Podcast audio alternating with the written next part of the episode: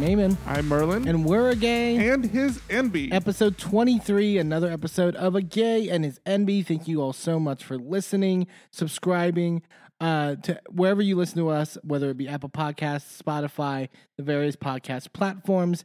Uh, please also follow us on all of our social media, including TikTok, Instagram, Twitter, and Facebook.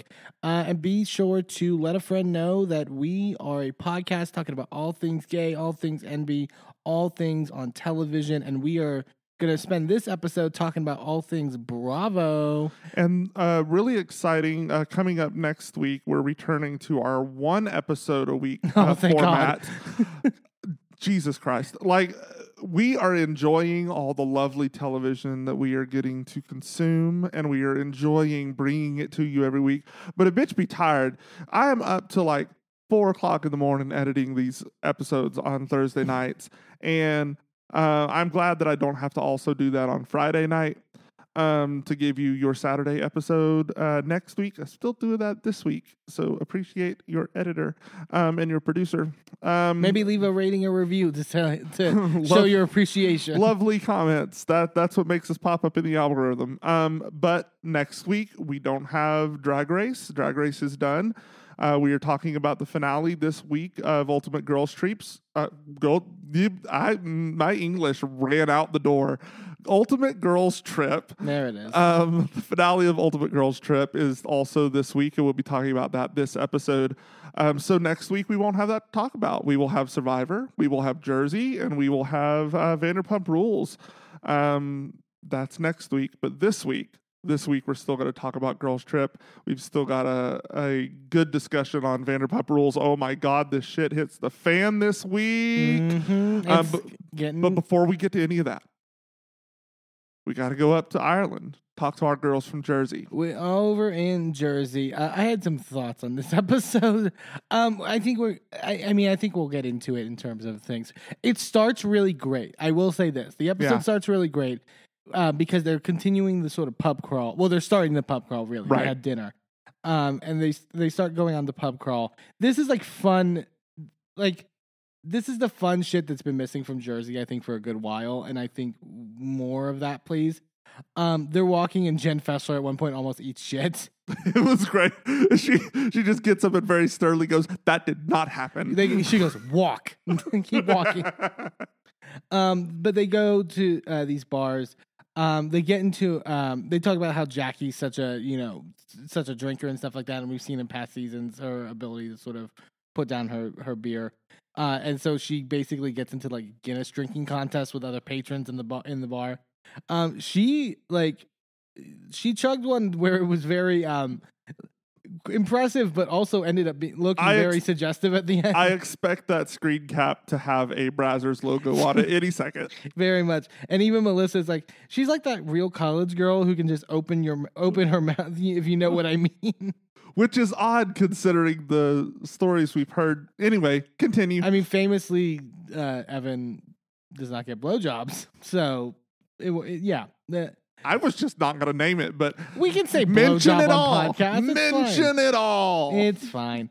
Um, Jennifer even chugs one of her own, uh, which uh, was impressive. But she's she's like, I just want to stick to tequila. Like, um, Which is fair, but tequila in Ireland, come on. Well, we'll get to it later about how I thought they were making some interesting choices in terms of uh, uh, devouring certain things. But Well, I mean, but Dublin is very diverse. It has a lot of there's a lot of different sure. Well, people yeah, we'll, in Dublin. we'll yeah. it's we'll- like any major city. You're to have a, a a vast array of cuisines and cultures to partake in. sure. Um, I love at one point they're just like, "Where's Jen Fessler?" and then they cut to her just chugging her beer. Like, with it was it was really good. Like the editing was fun. Like it felt like everyone was having fun. And at a certain point, like like she oh because she chugs it and but like half of it gets on her shirt and so they're like oh god it's like a wet t-shirt contest and then teresa and her just start throwing drinks on each other in this bar Jeez. Like I I will say this like like you said it felt so fun. It felt so light. I felt like these nine nine women. Jesus Christ Yeah, is a a lot. lot. of people. Um but I really felt like these nine women enjoyed each other's company at least in this moment. you know, when they were able to just let everything else go and just have fun. And it, it was really refreshing. It was really nice. Yeah, and I love them all being like uh, when they get into the sprinter van or whatever to go home, and they're like, "Oh God, after party when we get back to the castle." Cut to like thirty minutes later, and they're passed out. Every last one of them's passed out in the van. It's great. It's really good. So we wake up the next morning as everyone's getting ready. Um, Melissa says that she took all the pictures down off the wall in her room because she, again, we've talked like she's like before They the looked ghost or whatever. creepy. Which, uh, girl, I get it. I don't want some old dead people staring at me from the walls. Yeah, it's a it's a lot. Um, Margaret is wearing an, a T-shirt that just says "endorsed" on it, which apparently she got printed up. Which, like, I mean, To be fair, at breakfast, she does um, offer to get Jen her own set of those pajamas. yeah, yeah, yeah. Jen, Jen, like, I thought Jennifer took it in stride. Yeah. Here's the thing Margaret will do teasing, but she will always, uh, either during or after the fact, will always include the person being teased in on the joke. sure. Like, That's what I like. That's Like, what I like about her and why I, I think give her maybe passes when maybe she shouldn't get them. But I, I feel like she's at least at the end of the day is good hearted, and that's that's why I really enjoy Margaret. Yeah, they go down for breakfast, and they're they're. And I love when she pushed uh, what's his face into the pool. That was That- great. That's always good. The, we, we'll never we'll never have a problem with that. Um, they start talking about like because I guess they had blood pudding or whatever at the thing, and like I don't think it's that weird. Like I feel like you know you you've eaten worse. It's fine. Also, White it's it's white has- American shit. Meat has blood in it. Like, what do you? What Do you do eat steak? What are you bitching about? Like Come on. like do you do you cook your steak well done? Like come on. Um, Even then, the blood is still in there. You just can't see it. All those juices, that's blood. Yeah, it's blood.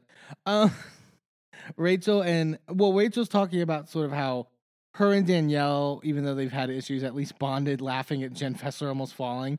Um, and we do see it like they were like oh, like falling onto each other, like laughing essentially. Um, and then Melissa basically tells Rachel about Danielle calling her a rat at Envy. And I love she says this, and Dolores pulls like the biggest like shocked face uh, like because the, they keep playing it, it like it's almost it's like calling someone to see you next Tuesday to call them a rat apparently in in Jersey like it's like I mean, it, it's it's more of an Italian thing, but yeah, it's it's uh, it, it comes from like the mob and stuff like that. yeah Like you you don't rat out the mob that and you end up with cement shoes, like that sort of thing. sure Like so call accusing someone of being a rat is like putting a death sentence on their head almost. And Rachel basically says that Danielle going around and talking shit um instead of actually having a conversation with her is rat behavior so I mean, it mm. we'll get to it. I, uh, but the, this great Rachel had a great line though because Danielle then shows up uh, and starts getting breakfast, and they're she's like, "Oh, what is this?" And they're like, "Oh, it's blood pudding or whatever." And Rachel goes, "I heard it's rat blood." That was a good line. That was a good like. That was a good dig, and it was timed well. And Danielle, like you could tell, like you know, And the producers were on point with that edit. It was perfect. Yeah. Um and then we get into this fight again. Uh Danielle was basically like you ran through a laundry list and Rachel saying she didn't and Danielle is like it was a two-way conversation. Um I think the issue I had also was like the way they were all seated also at the table. This felt like exactly deja vu deja vu from last week. It was the same fight in the same like space with the same people making the same points and i was like oh my god guys like that that was a bit of my issue with this episode because it also keeps going later where it's just like it feels like you're having the same fight over and over again at this point Yeah, but I mean, this is you've got to figure it's a cash trip. So what is feeling like uh, the next Yeah. week for us is literally just the same argument still happening. It's just it's the next day. It sometimes not even the next day. yeah You know, so I it's still fresh for them even though it's old for us. and like it's just like i feel like mix it up a little bit like I, I think if you can keep it a little more fresh, because then naturally, you, if you have issues with people, you're going to get in the same fights. But it's like, I think because Jersey is so like divide, clearly divided on lines, Yeah. that it's just like, okay, guys, like really. Um, Rachel basically says that, well, Danielle threw Teresa and Jennifer under the bus to Margaret at the baseball game, so what's the difference? Um, and then Margaret's basically is like, you going around saying and saying stuff when I helped you with your bougie kids company by getting you new logos or whatever the fuck, and we see like a flashback to her, like helping her with that. Um, it gets heated and like what like Dolores is trying to like at least like allow Danielle to talk or whatever. Like Dolores is kind of like clapping back at Margaret. Um, and Margaret basically asks her straight up if she thinks she has an arsenal, and Danielle essentially shrugs, and sh- she says that, "Well, I think you know things about people." like which I don't think is wrong. Like again, they're hu- they're hung up on this word arsenal, which is just like Again, it's like I understand it's the characterization. Arsenal is implying that she's using these things as weapons and it is an intent and a negativity around it, as opposed to the way that Margaret sees things is that she just knows things because she's a gossip. Like it has nothing to do with collecting things with the intention to weaponize them later. She just knows things because people tell her things. It, it, sure, yeah, yeah. I, and there's I, there, it- there- there's a maliciousness that she's like that's not who I am and that's not how I want to be characterized. So I get I get what she means. I mean, I feel like it's getting blown out of proportion, but I also feel like if somebody were to just say that, hey, I feel like the word arsenal, like I I get it. I do hear things about people and sometimes I do dig things out because it's fun to, you know, just know all the things, but it's not always because I want to use it against somebody. It's not because I'm trying to hurt somebody or tear them down.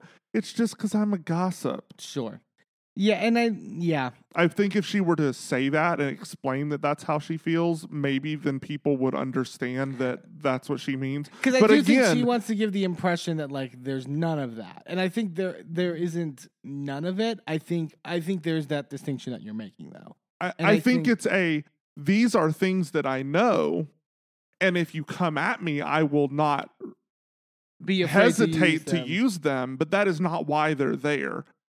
It's like I have knives in my kitchen to cook with. I don't have them to stab somebody who attacks me, but if you attack me, I will use the knives I have on hand. yeah. Like it's that. So and then Jennifer is basically saying that basically it feels like there's a pattern at this point, and uh, Danielle uh, basically thinks um, Margaret calling her because she's Margaret calls her a shit talker or whatever, and she says that's basically her deflecting or whatever. Because Danielle is also basically thinking like, well, in the back of my head, I know what Jennifer told me about this whole Right. Melissa stuff, and so that I think that's maybe whether intentional or not, it's probably revving Danielle up a little bit to like sort Yep. of like there's might be fire to this, like you know, vibe. Um, we didn't talk about. I guess Laura, the ex friend, went on a podcast with uh, with Kim D of all people, which like I love. Uh, like I'm not saying it's like I'm I'm looking at this objectively and trying to like discern things, and I'm not like putting doubt that anything could be possible in certain things. I don't think it lends to your validity when you go on a podcast with Kim D. Yeah. It does it, to me like I would rather just go like go on an independent go to the guy who fucking exposed the Robyn uh Yeah. Juan's mistress. He seems credible enough. Like talk to him. like Go on fucking Radio Andy. Go yeah, on Andy's podcast. sure. Well, go on go on watch what happens live. Like if you have information, Andy will talk to you. yeah. But the thing is is that when you Ooh, the word came to my mind cavort. When you Okay. cavort with these nefarious uh, people from Jersey, like Kim D, who has done nothing but try to say and do anything to get and be relevant on this show Right. since season one. It's just not a cho- it's just not a good choice. Like it's Like- not a good like thoughtful choice to like lend to credibility. I think and and that's not to say it's It makes you look thirsty. It makes you look like you want to be on the show. And if you want to be on the show, go talk to Andy. Well, apparently Andy's never seen her tape. Remember that fight Oh, yeah. with her? Uh, Yeah, Melissa. Yeah, Um, which by the way, they're filming the reunion as we speak, apparently, and apparently, so I'm sure it'll get intense and stuff like that. Um, so oh, Dolores is basically like, guys, we gotta stop fighting. like, we gotta get ready to go shopping. Like, Dolores is like, move on. Like, we're done. Dolores is their Pepsi. Essentially, um, they go into the Sprinter van. Um, Margaret. Oh well, Margaret also said that she was trying to get this like hot Irish guy to dance with Teresa at one point when they were when they were going out on their bar crawl or whatever. Um, uh, Melissa then says that Joe, like if that happened, Joe would get jealous and be like, "What you do, you dirty whore," like joking. But then they cut straight to Danielle and Teresa, who are looking like, Jeez. I just I I mm, I feel like the mentioning of this on the show at the time that it was mentioned was specific and it was like pointed and it was orchestrated and it just it feels very much like they're trying to make Danielle the person that's the bad guy mm, in all of this by putting all of this in her head and then making her the talking head in confessionals because you notice how Jen doesn't really talk about it in confessionals and Teresa hasn't talked about it in confessionals. Well, Teresa, like Teresa, I understand in the sense that, like, but at least at this point, if everything is to what words should be believed, Teresa's taking it to the grave. She's not talking about it, like in a wider sense. right. But the thing is, is that they would at least show the producers asking her the question. Maybe I, I feel like we, I feel like we could get that at some point. It's gonna. There's I don't know. It just it seems very much like this is an orchestrated thing and how they are trying to use Danielle as the catalyst to expose this No, I know. I get what that. very yeah. much feels like a lie at this point about Melissa.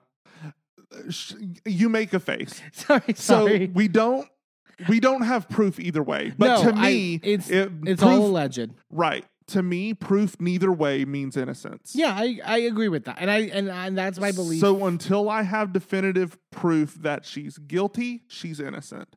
That's how my brain works. Yeah, maybe it's just like when Joe was vacationing for during Teresa's wedding and girls were taking body shots off of him.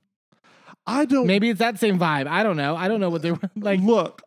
I don't put cheating past Joe. Sure. I don't think Melissa would. Yeah. Well, yeah, we'll see. that sounded. I don't mean it to sound like I think something's gonna happen. Cancel my husband. Sorry. Everyone cancel him. No. alleged, alleged, alleged. Don't sue us. Don't sue us. Don't sue us. we don't have money, so suing us would be pointless. basically.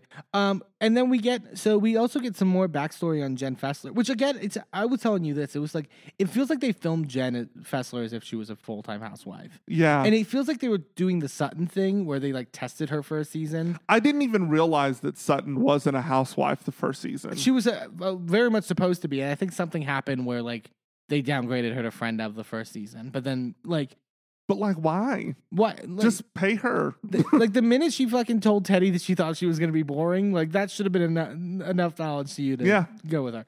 Um, but yeah, Jen uh, talks about like that she was separated from Jeff for a period um, because he had cheated at one point after like seven years of being together. Um, and but they eventually like came back together. Like So the whole story though is fascinating because they he cheated, right? Mhm. They separated. Both of them are in separate relationships while they're going through this divorce. Then they start cheating on their boyfriend and girlfriend with each other. Yeah, she says she was going to like uh like she that she was basically saying that she was going to like mediation or whatever. And then but when she would do she would meet up with Jeff at Chili's or whatever. She specifically said Chili's, which is like so like It's uh, I love her. of course it's Chili's. Um and like yeah, so it's like I th- and Teresa Teresa also is like, you know, I sees a lot in Jen Fessler I've and I've noticed and it's like, you know, it was all meant to be and you know, you conquered this whole like, you know, thing in your life. I told you, I was like, I think to like it's so clear who Teresa fucks with and who she doesn't fuck with on the show. Yeah. Like she like if she doesn't fuck with Jackie, she doesn't fuck with Melissa. to a certain extent, Margaret. Like she she's very interested whenever Jen Fessler speaks, Yeah. and like I feel like she could be friends with Jen Fessler, and like Yeah, I I think one of the things that I really like about Jen Fessler and Dolores, for the most part, is that neither of them really get into this tribal mentality. yeah, Um, because a lot of the people on this show tend to have the people that they don't, like you said, the, there's people you, that they fuck with, and there's people that they don't fuck with, and the people that they don't fuck with are like. God, why are you breathing like that? That's so annoying. How Mm. could how dare you do that? And that has to be pointed like you have to be purposefully doing that to annoy me.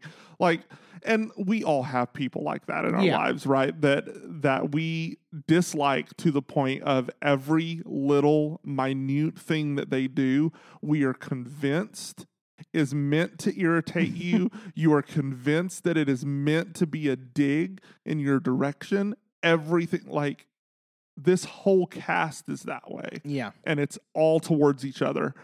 And I really appreciate that Jen Fessler is not like that. She will call out her friends and she'll be friendly with her enemies in the moment. and is that like like she's w- not will she's willing to take things but not use it as a complete indictment on someone's character, Right. and to like be like take good and bad, like you were saying, take good and bad from somebody, and like s- see the bigger picture. I She think. recognizes the entirety of someone's person. yeah, And that's that makes for a good housewife. it makes for a really good housewife and a better show, I think, because it means that, you know, these you don't get this tribalism that is so exhausting. Instead, you get something that is dynamic. You get arguments that end up with different divisions and different um, people allying to each other than you've ever seen before. Mhm. And that is what is really, really fun to watch. Um, it's something that I like that happens a lot on Survivor. And um, I wish that that sort of thing happened more, especially on Jersey, because this is such a good group of women and it's big. You could have all these different lines drawn in different directions on different topics and it be extremely dynamic and exciting and new yeah. uh, but we just don't get that because everybody's like, eh, I hate you. Everything you do is awful. Um, Dolores also because the topic of that infidelity comes up, and Dolores also brings up sort of her stuff about how she was nine months pregnant with a three-year-old, also who when Right. basically Frank lied to her face about cheating on her, and that he, she could essentially smell her on him, like Yeah. And- that's just yeah. woof. yeah, and so and then everyone's sort of like everyone except for Teresa sort of in agreement that infidelities aren't deal breakers. They they say, and Teresa's like, no, like that would have like, and Teresa's even said that like if I knew for a fact that Joe Joe Giudice was cheating on me, I would have divorced him. Like, Yeah. so. Um, and then Margaret talks about still staying close with her ex husband, even though she was the one that cheated, obviously. And I, w- I got confused because she was talking about him in the present tense because I do know he passed away, but I think that was this was filmed before that. This was filmed in the late summer. He passed In, like, Au- August. August or October September, somewhere in there. Yeah, so yeah, and it was like yeah, kind of jarring in that sense. Um, Dolores, uh, basically, uh, and Dolores also said that she told Frank that he she would drop it completely if he had promised to stay faithful, and he wouldn't promise her that. Yeah. And so that's, and I get it, like, like Well, and it, it speaks a lot to um this is more I, I guess you could say it's the positive side. It could also be viewed as the negative side of that family importance within Italian culture. because she also talks later about how like it was also important for her kids, Right. like that. and I I think that it's important to keep a family unit together if you can make it work and everybody's going to feel valued and heard and all of that.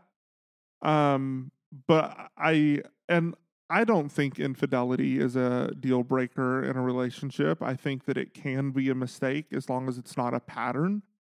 And and as long as there's honesty around it. I I don't I think that that is a good idea to have. It's Mhm. very different in practice. It's very different in that moment when you're feeling hurt, when you're feeling invalidated, when you're feeling lied to Yeah. and betrayed, to be able to say, no, I'm going to put that aside. We have a family, we have children, we still love each other. This was a one time mistake. It's never going to happen again. We can fix this. Right. That is such a like Well, it's a what- it- mature mindset to have. It's what Jennifer and Bill did. Right. Like, so like it can it's it's possible, like you said, but like it's not the like you said, it's not the easiest. It's but, like and I, I also do want to say that even if that is the case, if you want to leave that marriage, that is still valid yeah, because you still have every right to never trust that person again. And you know, it's going to be different in every situation. Even if it's the same marriage and it's a second instance, it's a different situation. You know, so it's never there's never a one a one solution fits all and um I think judging especially judging a woman for staying in a situation like that or not staying in a situation like that whatever is right for her in that moment should be respected. yeah. Um, and then Teresa starts to sort of tell her story about well, and she said she told her story about going to jail, and you noted immediately like, oh wait, she said the word jail. Yeah. She normally never calls it jail. She Usually it's going away or Yeah. I went away or when I was away. Like they love that euphemism. So yeah, that was really interesting. And then she talked about like what we see obviously about the resentments that she built towards Joe after her mom died and like Mhm. the time that she lost, etc. Et cetera. Um, but she says that her and that her and Luis love Joe and that they have a good relationship and that they stay close because of the kids and which I think is good. Like I think that's healthy. I think Teresa and Joe weren't in a healthy marriage by any No. stre- I mean, based of everything we've seen, but that doesn't mean that like yeah. like a like you can have an unhealthy marriage and still be friends at the end of the day Yeah. and still or or condone each other even if it's Yeah. just that like I, I don't think there has to be this like anger Yeah. um but then we get into okay so then rachel uh basically asks a question to teresa about whether teresa's kids and melissa's kids are close and this is where we Oh, get into- boy. and this is where we get into it so then teresa's like teresa basically says well they were really close but you know antonia didn't go to milania's party and th- there's she didn't even get to finish what she was saying because the second that she starts, the second that Antonia's name comes out of her mouth, Melissa pops up and and is she's like, like, don't bring up her name in a negative light like yeah, it's like she wasn't.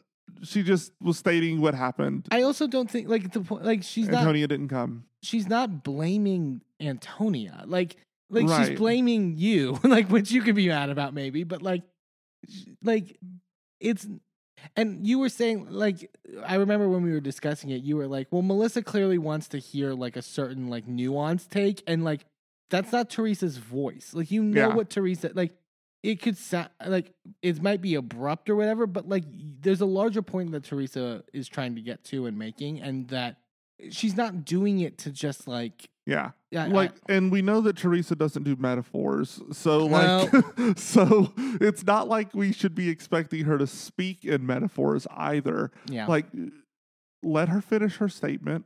and let then her fi- drag her. If you need to drag her after the fact, fine. But let her get every because she's gonna talk in a circle and eventually she's gonna get to where she was going. Yeah, Like she always gets there if you just let her go.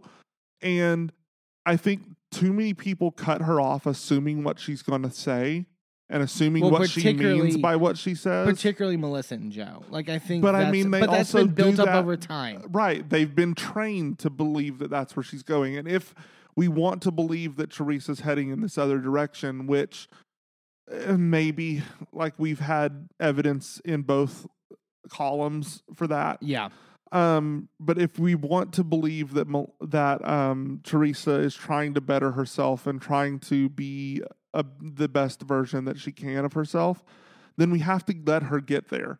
We can't just cut her off at the knees the second that she she slips a little bit. She didn't even fall over. She just lost her footing.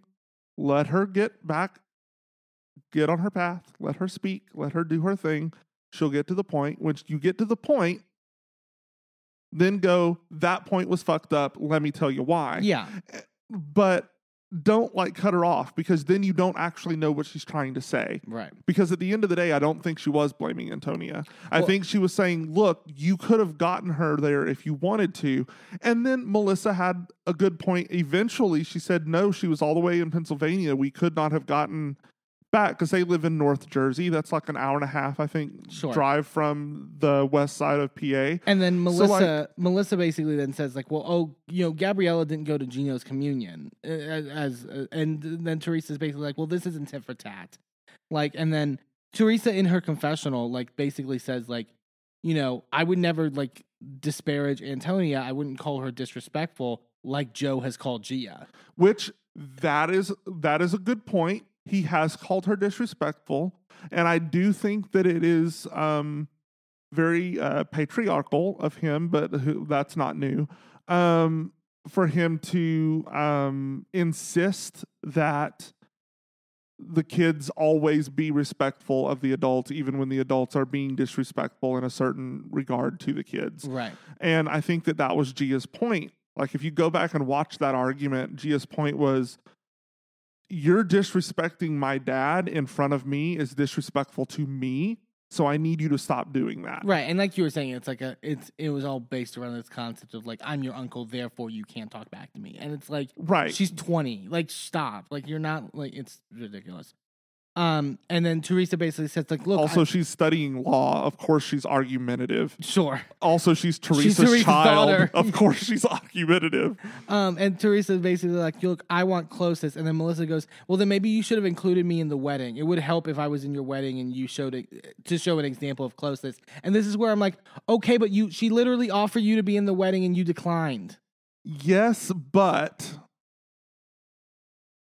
she offered when she was backed in the corner, kind of almost forced to. But so that doesn't like the we are together we are we are family we are performing as a unit would have been initially inviting her to be in the wedding right, but again, this and trying to quote unquote correct it after the fact when it's been pointed out that you've been wrong kind of begrudgingly like oh i guess you can be in the wedding that's fine Right, but I don't think, but we don't know that that's what it was. Like to me, like at the time, I took it as her her conceding something and giving an olive branch. And but Jen, conceding means i don't want to give you this but i'm giving it to you anyway I don't agree. That's not family. That's not the way that Teresa and or not Teresa, uh, Melissa and Joe would have wanted it to handle be handled.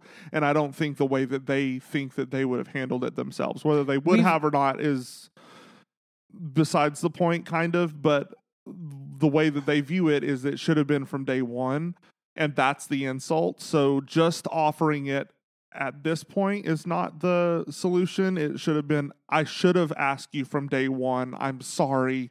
Will you please be in our wedding? I just think like Jennifer's brought up the point too, which I agree with, which is like I don't think like again, I think Melissa has set a ridiculous standard, inadver- inadvertently or not, of everything Teresa does is to save face or because she's backed into her corner or for whatever reason. And for that reason she can't improve. And like you can't then be mad that she didn't offer an olive branch to you when you are taking any olive branch and breaking it. Right. like that like that like because the exact words were if it would help if i was in your wedding and you showed an example of closeness. It's like so then she can't like you're saying like you, what you're saying there is you want to make a change you want to improve things then you should have done something to improve it she did she attempted to But my my point is is that usually when Teresa concedes something, it's never with an apology and an admittance of doing wrong in the beginning. It's no of usu- course not It's usually a well fine, we'll just do it this way. As opposed to I was wrong. I should have done it this way. I'm sorry I hurt you.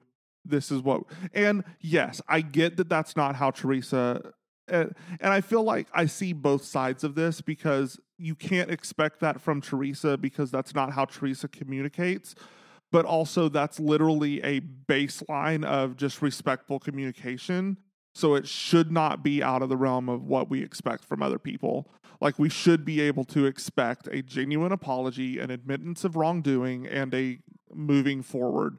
Like, but we are putting Teresa on this platform like she is not going to be held to that standard because that's just not how she communicates. Yeah. Um. So they they get out and they go shopping. Um. Melissa basically is like the, the fight's not on me. Essentially, Jackie in her confessional then goes, "Look, all I said was Gia's name, and she went apeshit on me. That's not really as much as I Yeah. defend you, Jackie, on that about the met- that you were using a metaphor. You didn't simply just say Gia's name. You said that you saw Gia doing coke in the bathroom as a metaphor. Yes, but you said more than simply her name. Like, Yeah. it just you didn't just say Gia's name and she called you a see you next Tuesday four times. Like, that's not what happened. Um." Oh, and then there was this moment where Teresa's like they're going shopping, and Teresa spots like a pineapple, some kind of like pineapple trinket, and she asks the store clerk like, "How much is eighty euros in English?" Jeez. Um, so they're all talking. Um, uh, Jen- well, Jennifer also says that she's basically relieved that someone now knows how dangerous Margaret can be, and that um, she's not going to let the uh, Teresa know that she told Danielle. Essentially, um, Melissa um, is talking to Margaret at one point. Melissa basically says that like. You know, r- yes, Rachel asked the question, but like uh, the way I would have answered it by it was just by saying like, you know, they love each other. It's like okay, but if there's issues, like, don't like m- Teresa's defense later is like like if you're gonna ask me a question, I'm gonna give you the honest answer, Yeah. and I agree. Like, do you want like do you want to present an image or do you want to actually like talk about what's happening? That's that's my thing. Yeah. Um, you know, Melissa brings up that she had that conversation with Antonia in the car, um, about you know not letting the stuff get to them as as uh, uh cousins, and that Teresa, uh, you know. She's she jo- jokes at one point like, "Well, Teresa's eventually going to go. Oh, little Joey looked at me the wrong way." It's like, okay, it just feels like everything's getting amped up. Um, so and, and then Jennifer's t- talking to Danielle and is basically saying that there's a lot of resentment and anger built up, and that Teresa, you know, would die. She this is where she's also bring, with the whole rumor. Teresa would basically, she's like Teresa would die to say, "I know what you are." But she can't because she's always protecting them and protecting the family dynamic. So that's Jennifer's basically saying Teresa wants to preserve something. She doesn't want it to completely self destruct. So she's hiding her true feelings about Melissa and she's trying to like Well, and considering that that is an argument that Teresa herself has made, now makes it seem like Teresa's in on this thing. Like they're trying to set up this narrative and Teresa's in on it. And this is why it's so frustrating. Like all we're getting is the narrative, we're not getting what actually happened. So I, I just, it's hard to judge from out here what's actually happening and what's the truth of all of this because all we get is bullshit. Sure. Um, Melissa basically says she wants to tell Ter like she brings up the whole like her cutting off Kathy and Rosie a couple however many seasons ago, Mhm. basically like cutting the cancer out. And Melissa basically says like she's at the point where I basically want to tell the same thing to her. Okay.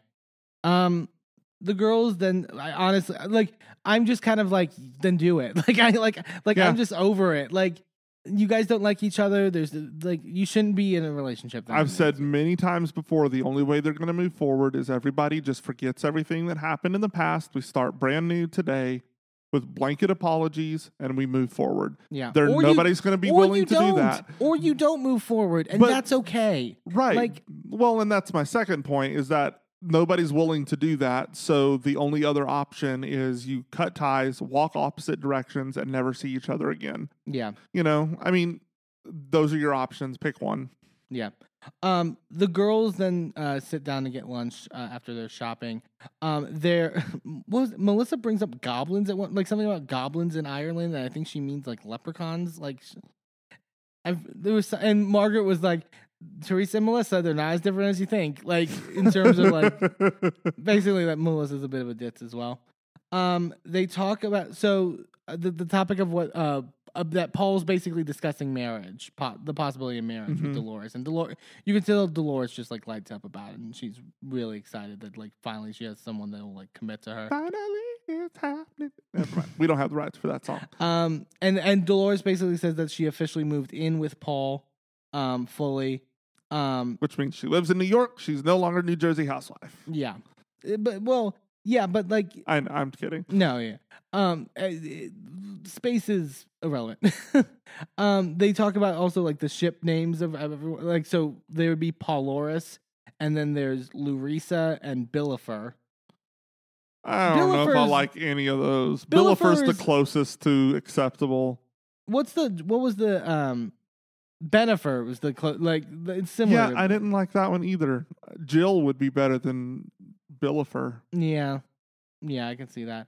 Um, the t- I forgot who someone tries to like bring up like ask Melissa if she's okay after the van fight. And she's basically like, I'm not bringing it up at the table, as and is essentially like I have nothing to prove in this uh thing or whatever.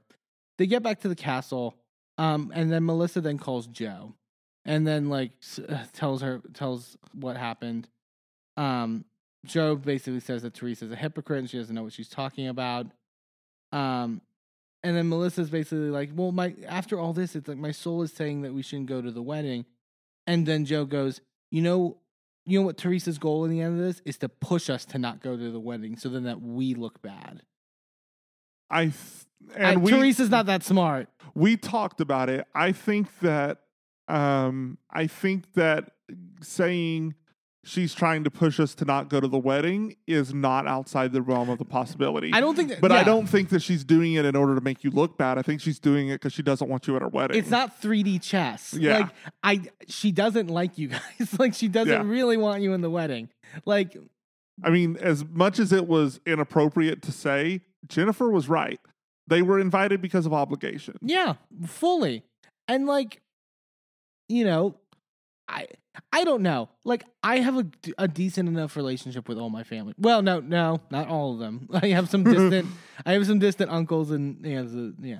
Um, but like, I don't know. Like, obviously, we've never faced anything like severe to like cause a, fr- a friction, like in the stuff that they're facing.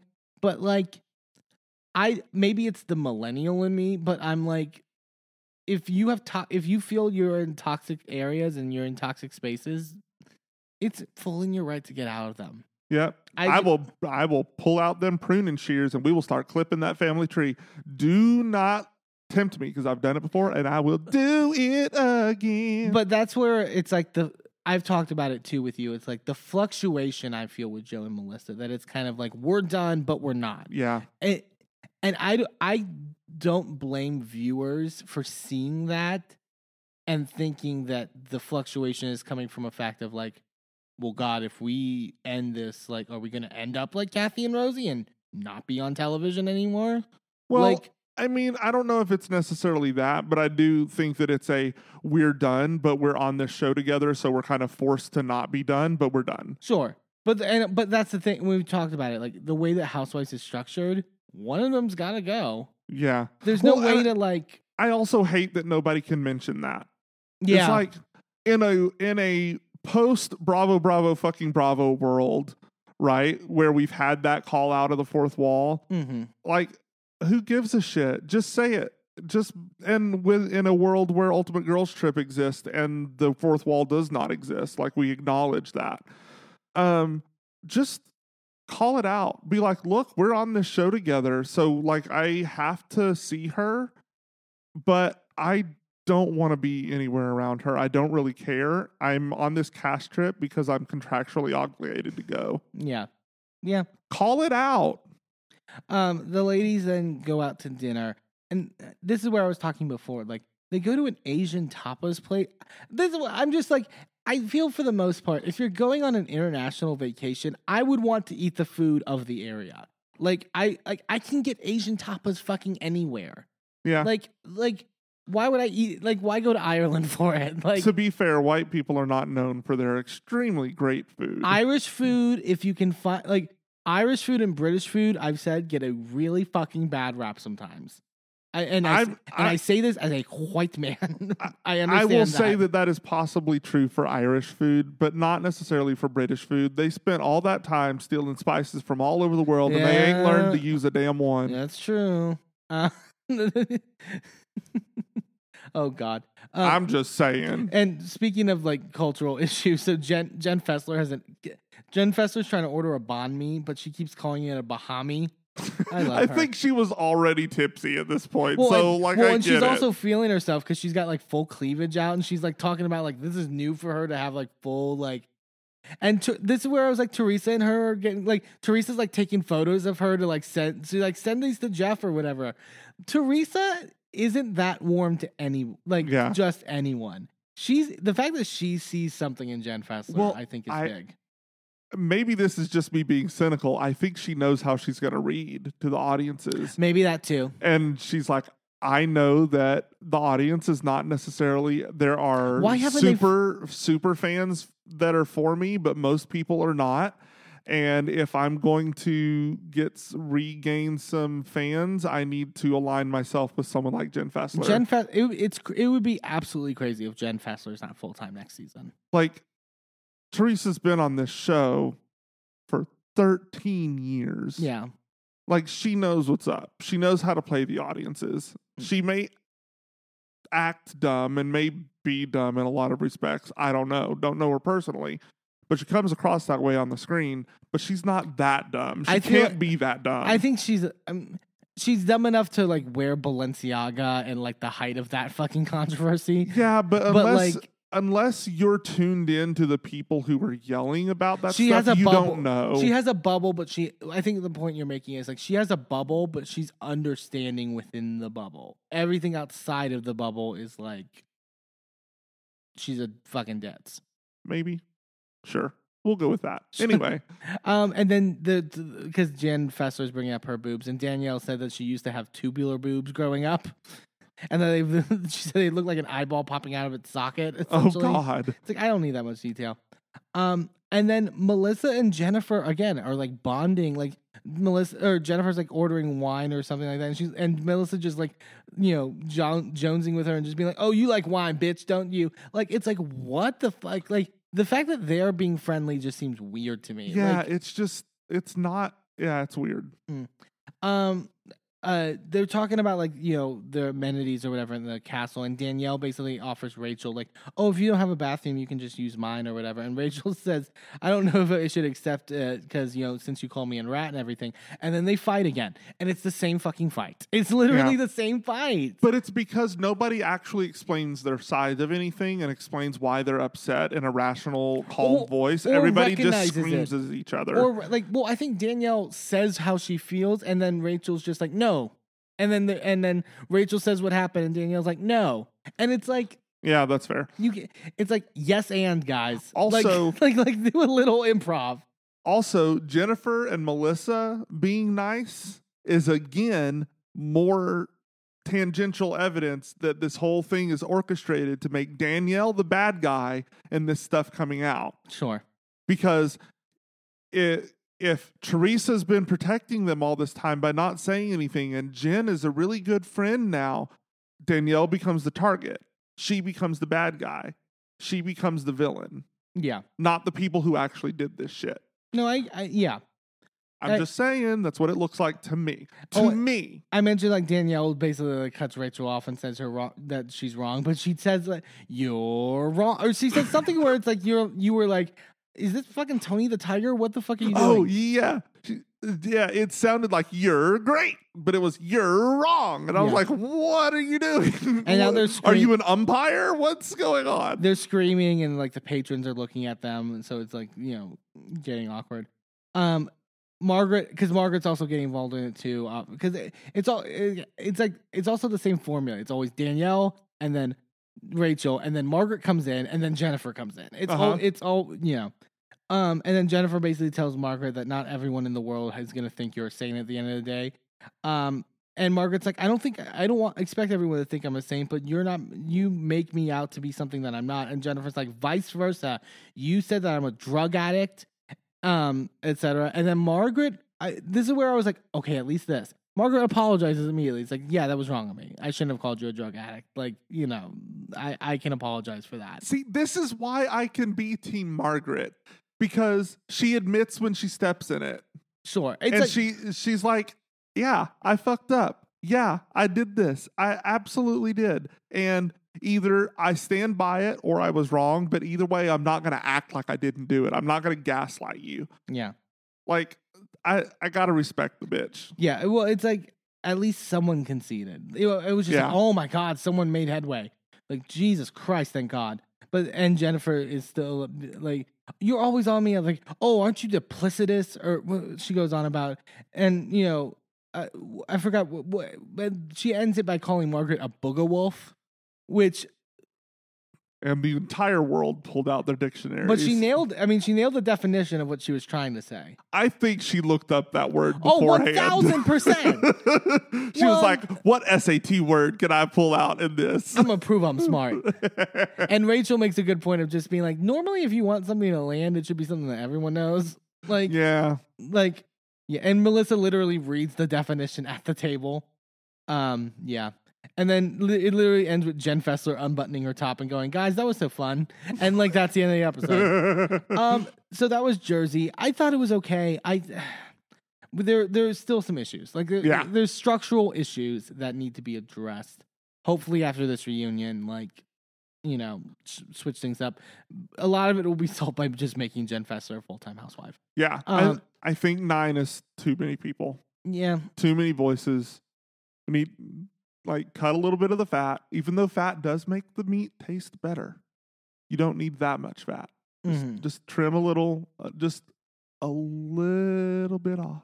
yeah, yeah, yeah.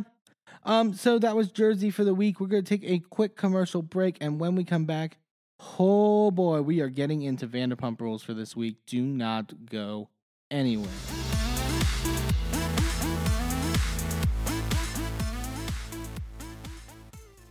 Well, hello, friends. I'm your pal in the mainstream media. And, And I'm the Riz. and you know. Riz, it takes years of strenuous, dedicated training before you're worthy to step inside a professional wrestling ring. But it takes even more time to develop complex, highly astute opinions about professional wrestling. Am I right? that is correct. And you know where we can combine that Yes, on the Wrestling Man. that's right.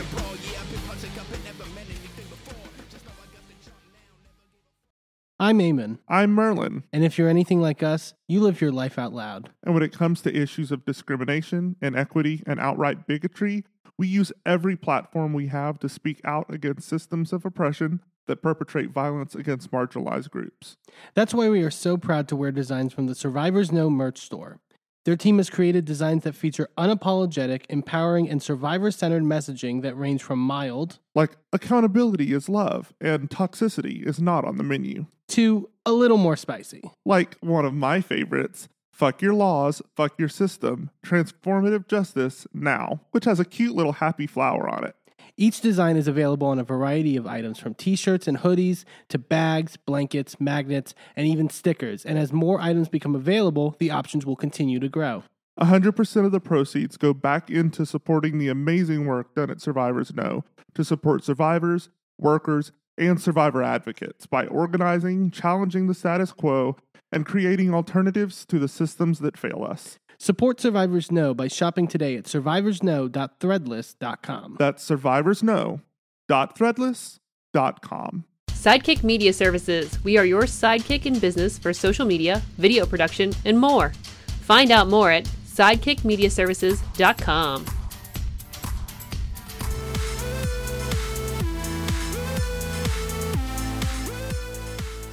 Welcome back to A Gay and His Enby. Let's head on over to Hollywood.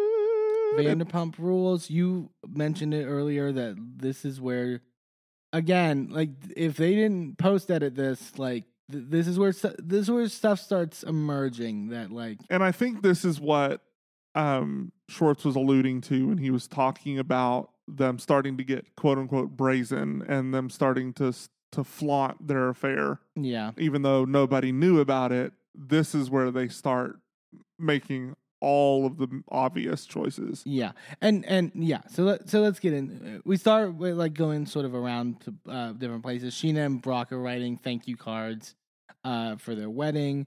Um, we go over to James and Ally's, and uh, the topic comes up about whether Raquel and Schwartz are actually going to be an item or something like that. And Allie says essentially like, "I love Schwartz, but he's forty years old and he wears PJs out, so I don't see it."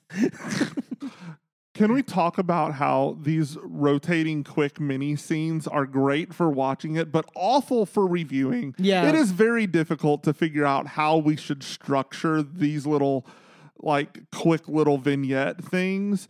Um, when we're when we're bringing this to you guys, uh, I just wanted to call that out. Bravo! Well, it, it, it like, sucks for note taking because I'm always I, I write like for example I'm like Charlie's taking photos of Raquel in the park and I don't know if it's going to lead to anything. Yeah. it's like and then I'm like oh well I have that in my notes that was important to put Yeah. down.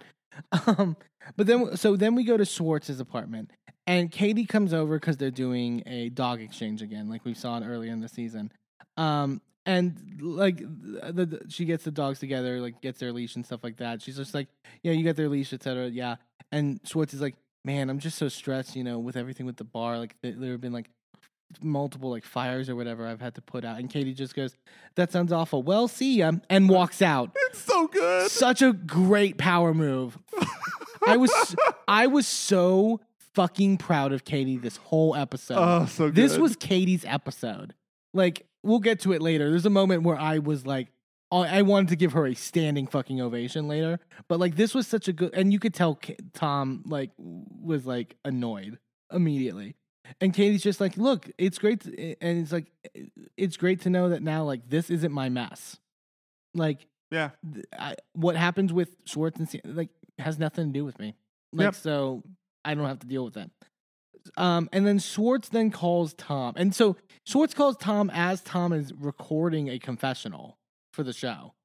Um, and I noted like someone on Twitter pointed this out, which I thought isn't a unf- like I think is an interesting theory. He calls Tom as he's in this confessional, and Schwartz basically goes, "Hey, I texted you about like a, the carpet thing or whatever. I put it in the closet, something."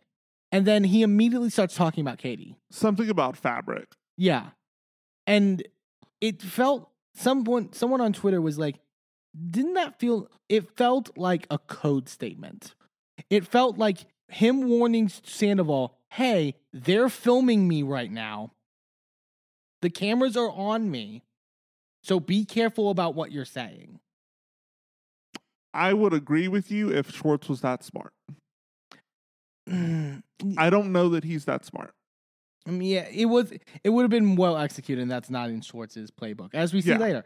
Um, and Schwartz is like, you know, yeah, she was so cold to me or whatever. Look, I did nothing wrong, and and uh, Sandoval's like, yeah, I don't think you did anything wrong either. I mean, we were just all having fun in Mexico. Schwartz is like, yeah, we were living La Vida Loca. Like, it's like, oh god, I would like to go back and figure out what confessional it was he was filming at that point because it obviously wasn't the current confessional, right? It was the confessionals from like I guess mid season. Yeah, yeah, yeah. Usually they film like yeah, they film like once or twice during the season, and then they film after filming. Yeah. Like, eh, so They probably did confessionals for before Mexico, all right before they went to Mexico. yeah, and, and then did right when they came back. confessionals right when they came back for Mexico. And then they'll do another one at the end of the season. Yeah. Um, and then and I love that Schwartz's confessional goes. It starts by going, "Look, maybe I'm way off on this, but and, I, and I'm like, stop you right there. You are off on this. Uh, way off. You're way off. You are the, the what you did was fucking wrong." And she, he's just like, I mean, she's more upset than when I actually did cheat on her. So what is the? Do you want a prize? Like I I don't understand what you're saying. Like it's not a it's not a confusing puzzle. You guys made a deal. You agreed that you wouldn't sleep or get close or get into a romantic entwang- ent- entangling with anyone in the friend group. And then not only did you do that, you flaunted it in front of her face. Yeah. And also I I would say I don't think she's more upset. No, I I, I think she is just as upset, but she is no longer feeling like she has to hide it and feel like she has to baby you and feel like she has to tiptoe around your feelings because somehow your feelings are important when you're the bad guy. yeah, Um, at this point, she's just letting you have all of it raw and unfiltered. Um, and that just means that she's fucking done and she's cut the ties, and the only ties she has to you anymore are this show and these dogs. That's about it. Yeah. And then Schwartz is like, you know, if if you and Katie Sandoval, if you and Katie had got married tomorrow, I would be so supportive. Like that's the kind of guy I am. And Sandoval's like makes a joke of like, well, I hate to break it to you, and then they start laughing, and I'm like, this isn't funny. This is evil, actually. This pissed me off. Yeah. I was like, in the midst of everything that you know at this point, you know, Schwartz, you know at this point about the affair. yeah, yeah, yeah. Like, to go along with this joke and let this joke happen and act like it's fucking funny when you know what he's doing to Ariana, fuck you. yeah. Like there is no room for allowing for like grace when it comes to Schwartz. He's in on this at this point. He is actively covering shit up at this point. Yeah. Fuck you. Fuck you. Like that- How many times like this episode I was just like, fuck you. Um uh so we go to Charlie and Raquel, as I mentioned, they were at the park. And Charlie is like, so Katie took me out to brunch and she told me about what happened in Mexico. And honestly, I'm kind of disappointed in you. Like straight up like tells Raquel, I think what you did was totally fucking wrong. And like I I really like Charlie. I do think too. Charlie has a good head on her shoulders. I'm mad that reportedly she wasn't at the reunion. Like, sh- like, I think Charlie has so much fucking potential on this show Yeah. that, like, she, yeah, I, I, I'm a big fan. And she basically is like, you know, you know, that was their 12 year, or, you know, relationship anniversary. I think she said wedding anniversary, but it's not wedding. Relation, you know, 12 year anniversary. And Raquel's like, well, I didn't need to know that. And well, I don't know the, their anniversary. I don't keep up with that. And also, Katie chose to go on this trip. No, she didn't. You know she was contractually Sure. obligated. Stop trying to Sure, stop but with this is that- narrative. but why is that an excuse? Why, like, why is that an excuse if she? So on a vacation trip, like all of the boundaries that she said and all the things that she has said of how it would make her feel uncomfortable and and and feel terrible, that goes out the fucking window. Well, the argument is that well, you can't be mad that this was in front of you when you chose to be in this space. Yeah.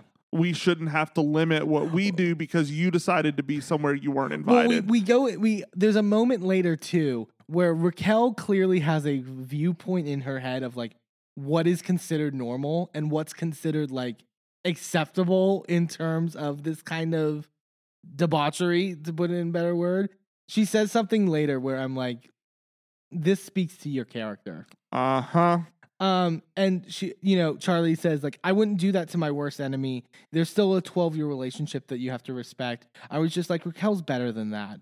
Uh, and Raquel's like, well, if it makes you feel any better, you know, eh, we're not going to be dating or anything. You know, To me, that's worse. and I know I said this to you um, when we were watching it, but to me, that's worse. Like if you if there was a relationship there and there was actual love and emotion and or at least the beginnings at least of those what- things, like what, like we're we're meant to believe is happening between her and Sandoval. yeah, something like that. yeah, like at least I would be able to say something to the effect of while I do think that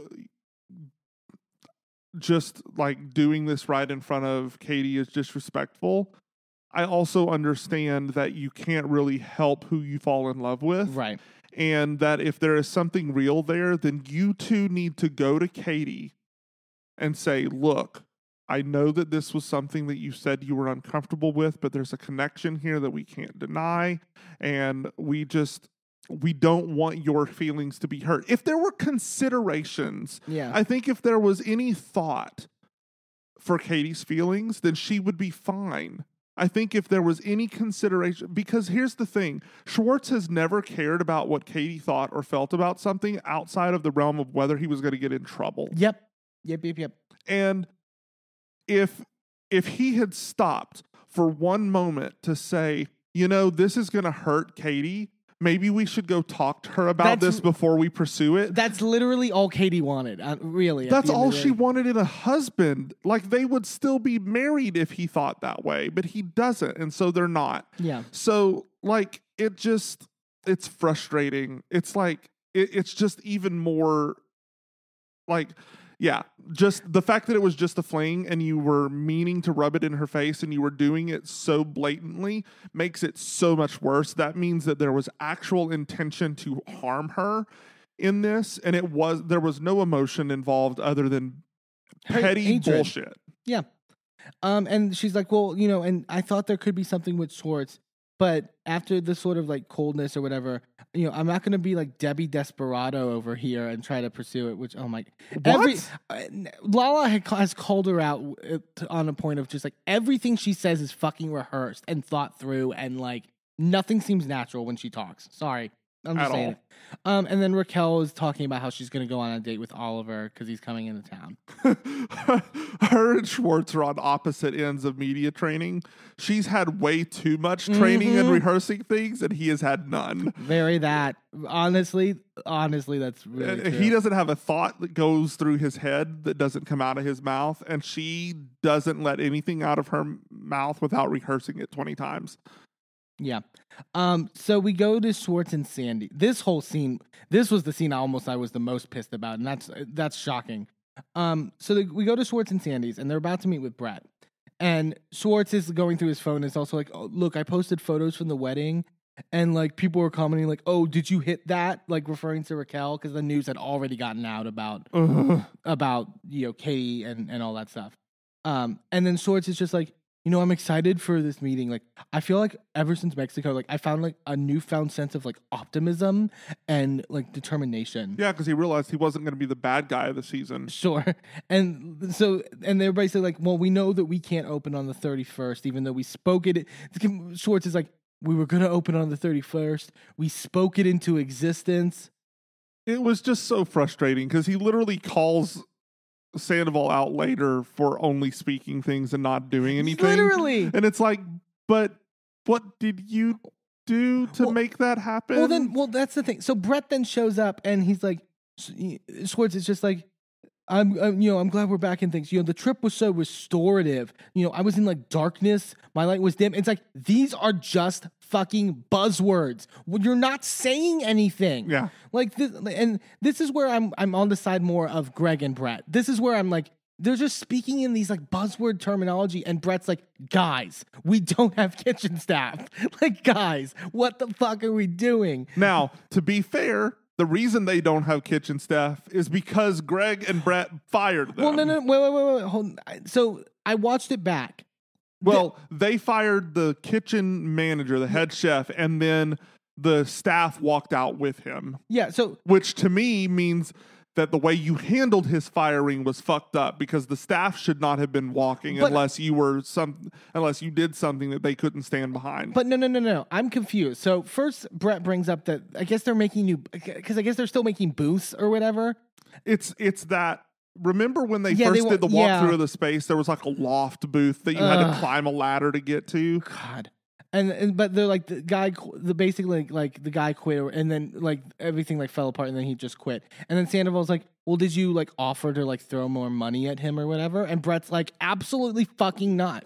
Like that's so that speaks to Sandoval's thinking so much of just like, "Well, just give him more money." Oh, because it's not his He's money. such an entitled prick It's not his money. It's his mother's money. That's why. Um, but that's but my point of what I was going to say. Sandoval then says, "So what do we actually need besides kitchen staff?" This is before Brett even brings up firing the kitchen manager. They don't have kitchen staff. They know going into this meeting they don't have kitchen staff.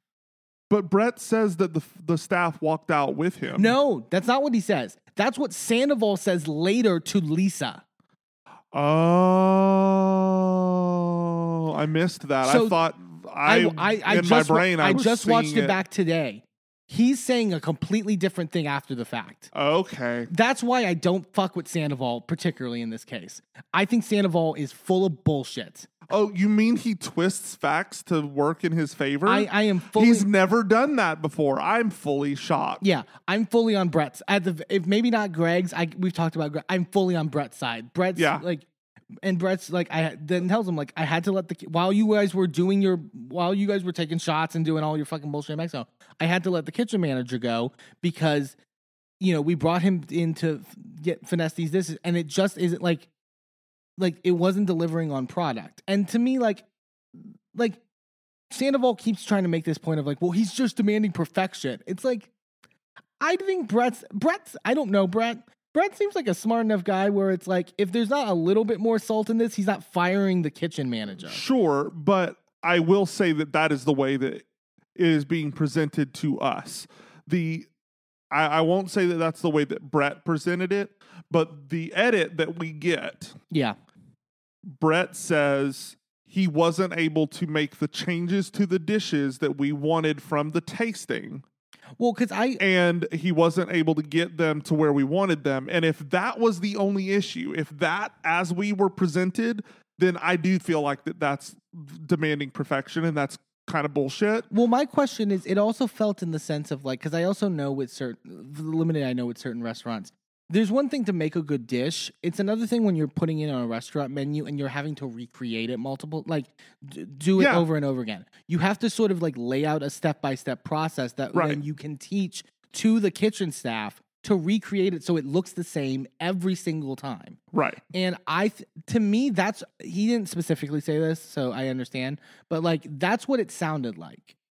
That that that he that that was the element that was impeding it. Anyways, It's- it sounded to me more like it was, you know, maybe this could have like, maybe this could be a little different. Maybe you could tweak something here. Maybe you could put a little, maybe I don't like this garnish on it. And the chef was like, no, that's not what I want for this dish. That's not what I envisioned for this dish. I'm the chef. Like, I have to put my name on these. And then there was just an impasse, and they said, okay, well, fine, we're firing you. sure. Which I think is bullshit. A chef has to be treated like an artist. So here's a and, and so yeah. So Sandoval then flips out and does his big like sort of I'm yelling shtick. Uh, and then even in his confessional, he's like, you know, I'm right. I have everything riding on this. I could lose my house. I can lose my mom's retirement. We are a million dollars into this. And Brett and Greg, they can pick up and leave and go to another job any minute. It's like, okay, then Then- how about you fucking act like it? How about you stop spending the extra money on your band for right now and focus on the restaurant? don't shit on Brett and Greg for like doing the work that clearly you're not doing and then being mad that they have no stake in it. And like, I understand you had to go on this Mexico trip. I get it. You're in the wedding and it was a cast thing. I understand. But I don't think anybody would have been mad at you for that if you'd been putting in the work and the sweat equity beforehand Guess what? If to you make were, this work. if you were filming scenes, actually getting Schwartz and Sandy's together, they probably would have let you stayed. Production at least. yeah. Um, and then he's like, you know, you- just because we don't have fresh fucking, you know, fried raviolis or whatever. And Brett gets pissed at this point. He's like, I'm not worried about the fucking ravioli. I'm worried about a guy that can't make anything. And it was giving me very like, it's not about the pasta. Literally not about the Literally pasta. not about pasta. And Brett's like, it's not my fault. And basically tells them to like shape up. And he's like, then you guys fucking come in and work with them and do it. yeah. Like you could tell Brett's like, you're not fucking contributing, and then you're blaming me for like, uh, Well, and the thing is, is that he is directing this all at Sandoval. yeah, And we like we get into it later when the Toms go visit Vanderpump right, and talk about this. Is that Schwartz very much feels the same way, yeah, and Schwartz feels like he's been there and he's been doing all of this work. And San, the one dropping the ball continually is Sandoval. yeah. And Sandoval says like, look, as long as we're a B plus. It's okay. You know, performers that perform live are stoked if they're a B plus. Nobody performs at an A plus. I Uh, don't. I don't know I don't about think you. I don't think you perform at an A plus, Sandoval. Uh, I don't even think he performs at a B plus. I've seen videos of his, his performances. It's fine, um, but I I know for me, I have had many performances that feel like the best I've ever performed something. Yeah. So like, mm, maybe don't accept mediocrity for yourself. Also, what does this say to like the audience that you're projecting this to on this television show? We're a B plus. Come to Schwartz and Sandy's. come to Schwartz and Sandy's. The food's fine. it's like, what the fuck? Uh, and then Schwartz is like, guys, you know, we gotta, you know, just calm down or whatever. Look, we're closer than we think. And I literally was like, you don't have kitchen staff. What do you mean you're closer than you think? Anyways, and then Schwartz just then goes like, what happened to this? And then like puts his hands in. Come on, guys, come on. And then Brett and them start smiling and being like, yeah, should we go take a shot? Let's go take a shot. and it's just like this this. speaks to the like this is why I hate the men on this show. But because also, Brett- Ariana and Katie could never do this. yeah, but also Brett clearly has like this maniacal look in his eye, like he's literally on his last thread. so not even his last rope, not the end of his rope. It's the last thread of sanity.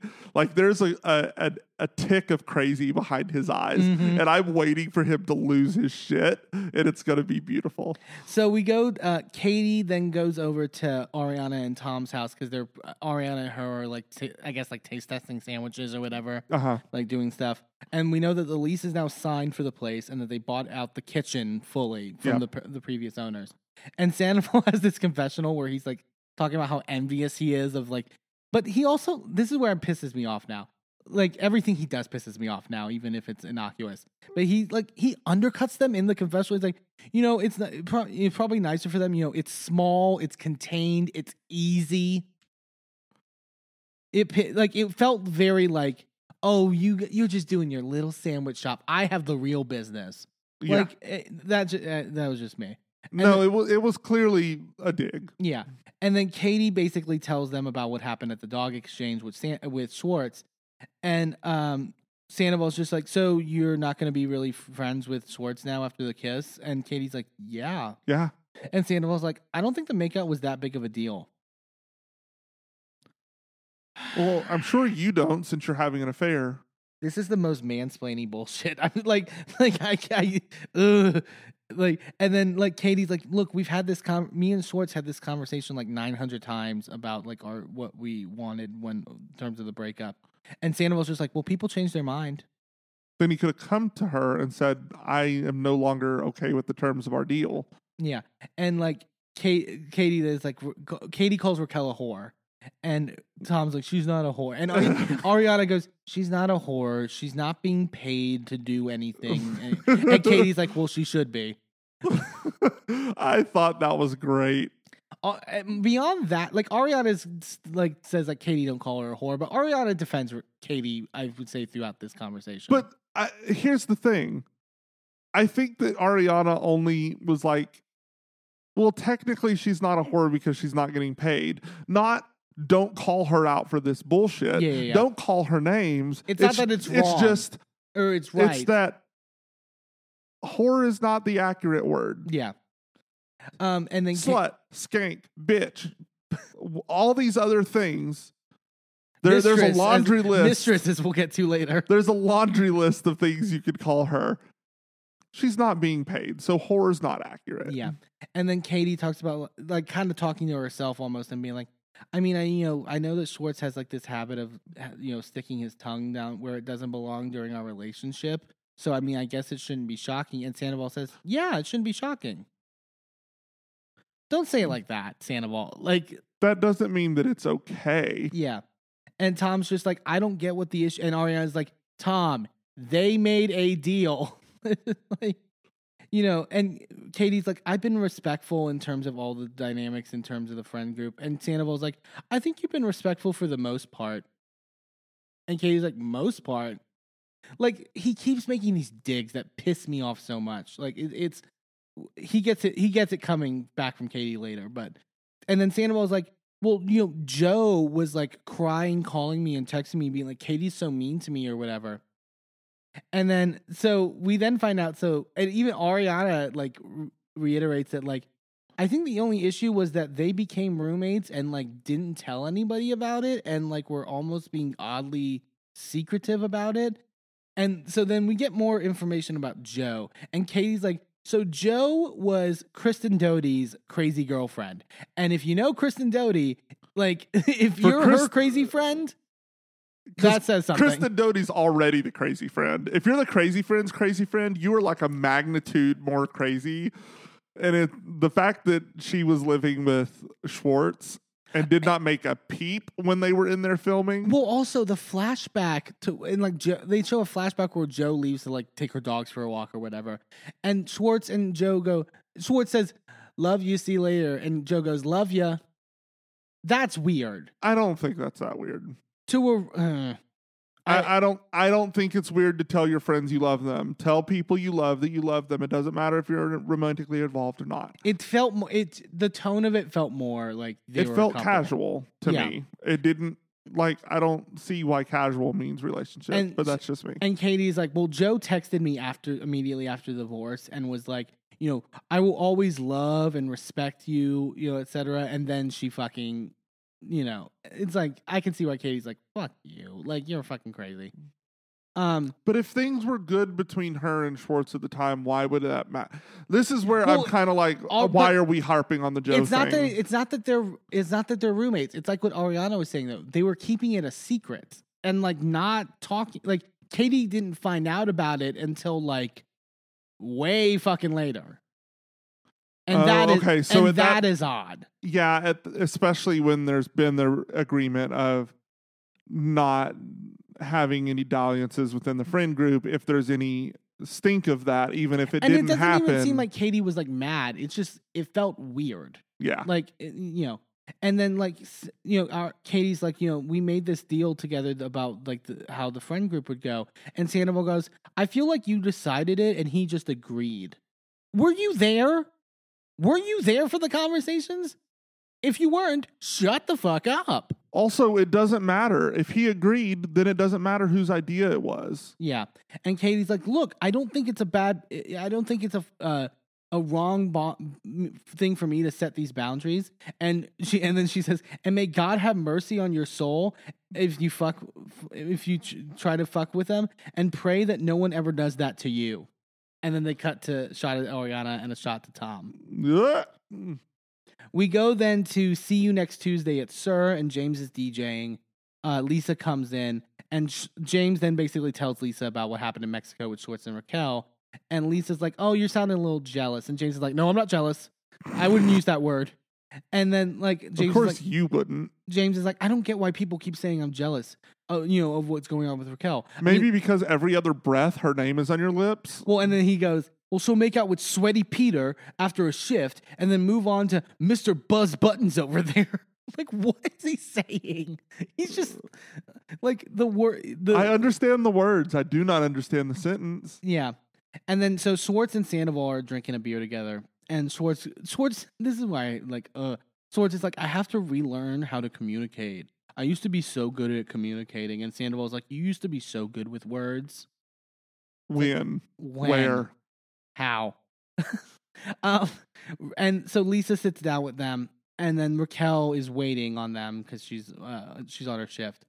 Um, and the and Schwartz are, and them are just like high fiving and doing like um like you know mutual stuff or whatever.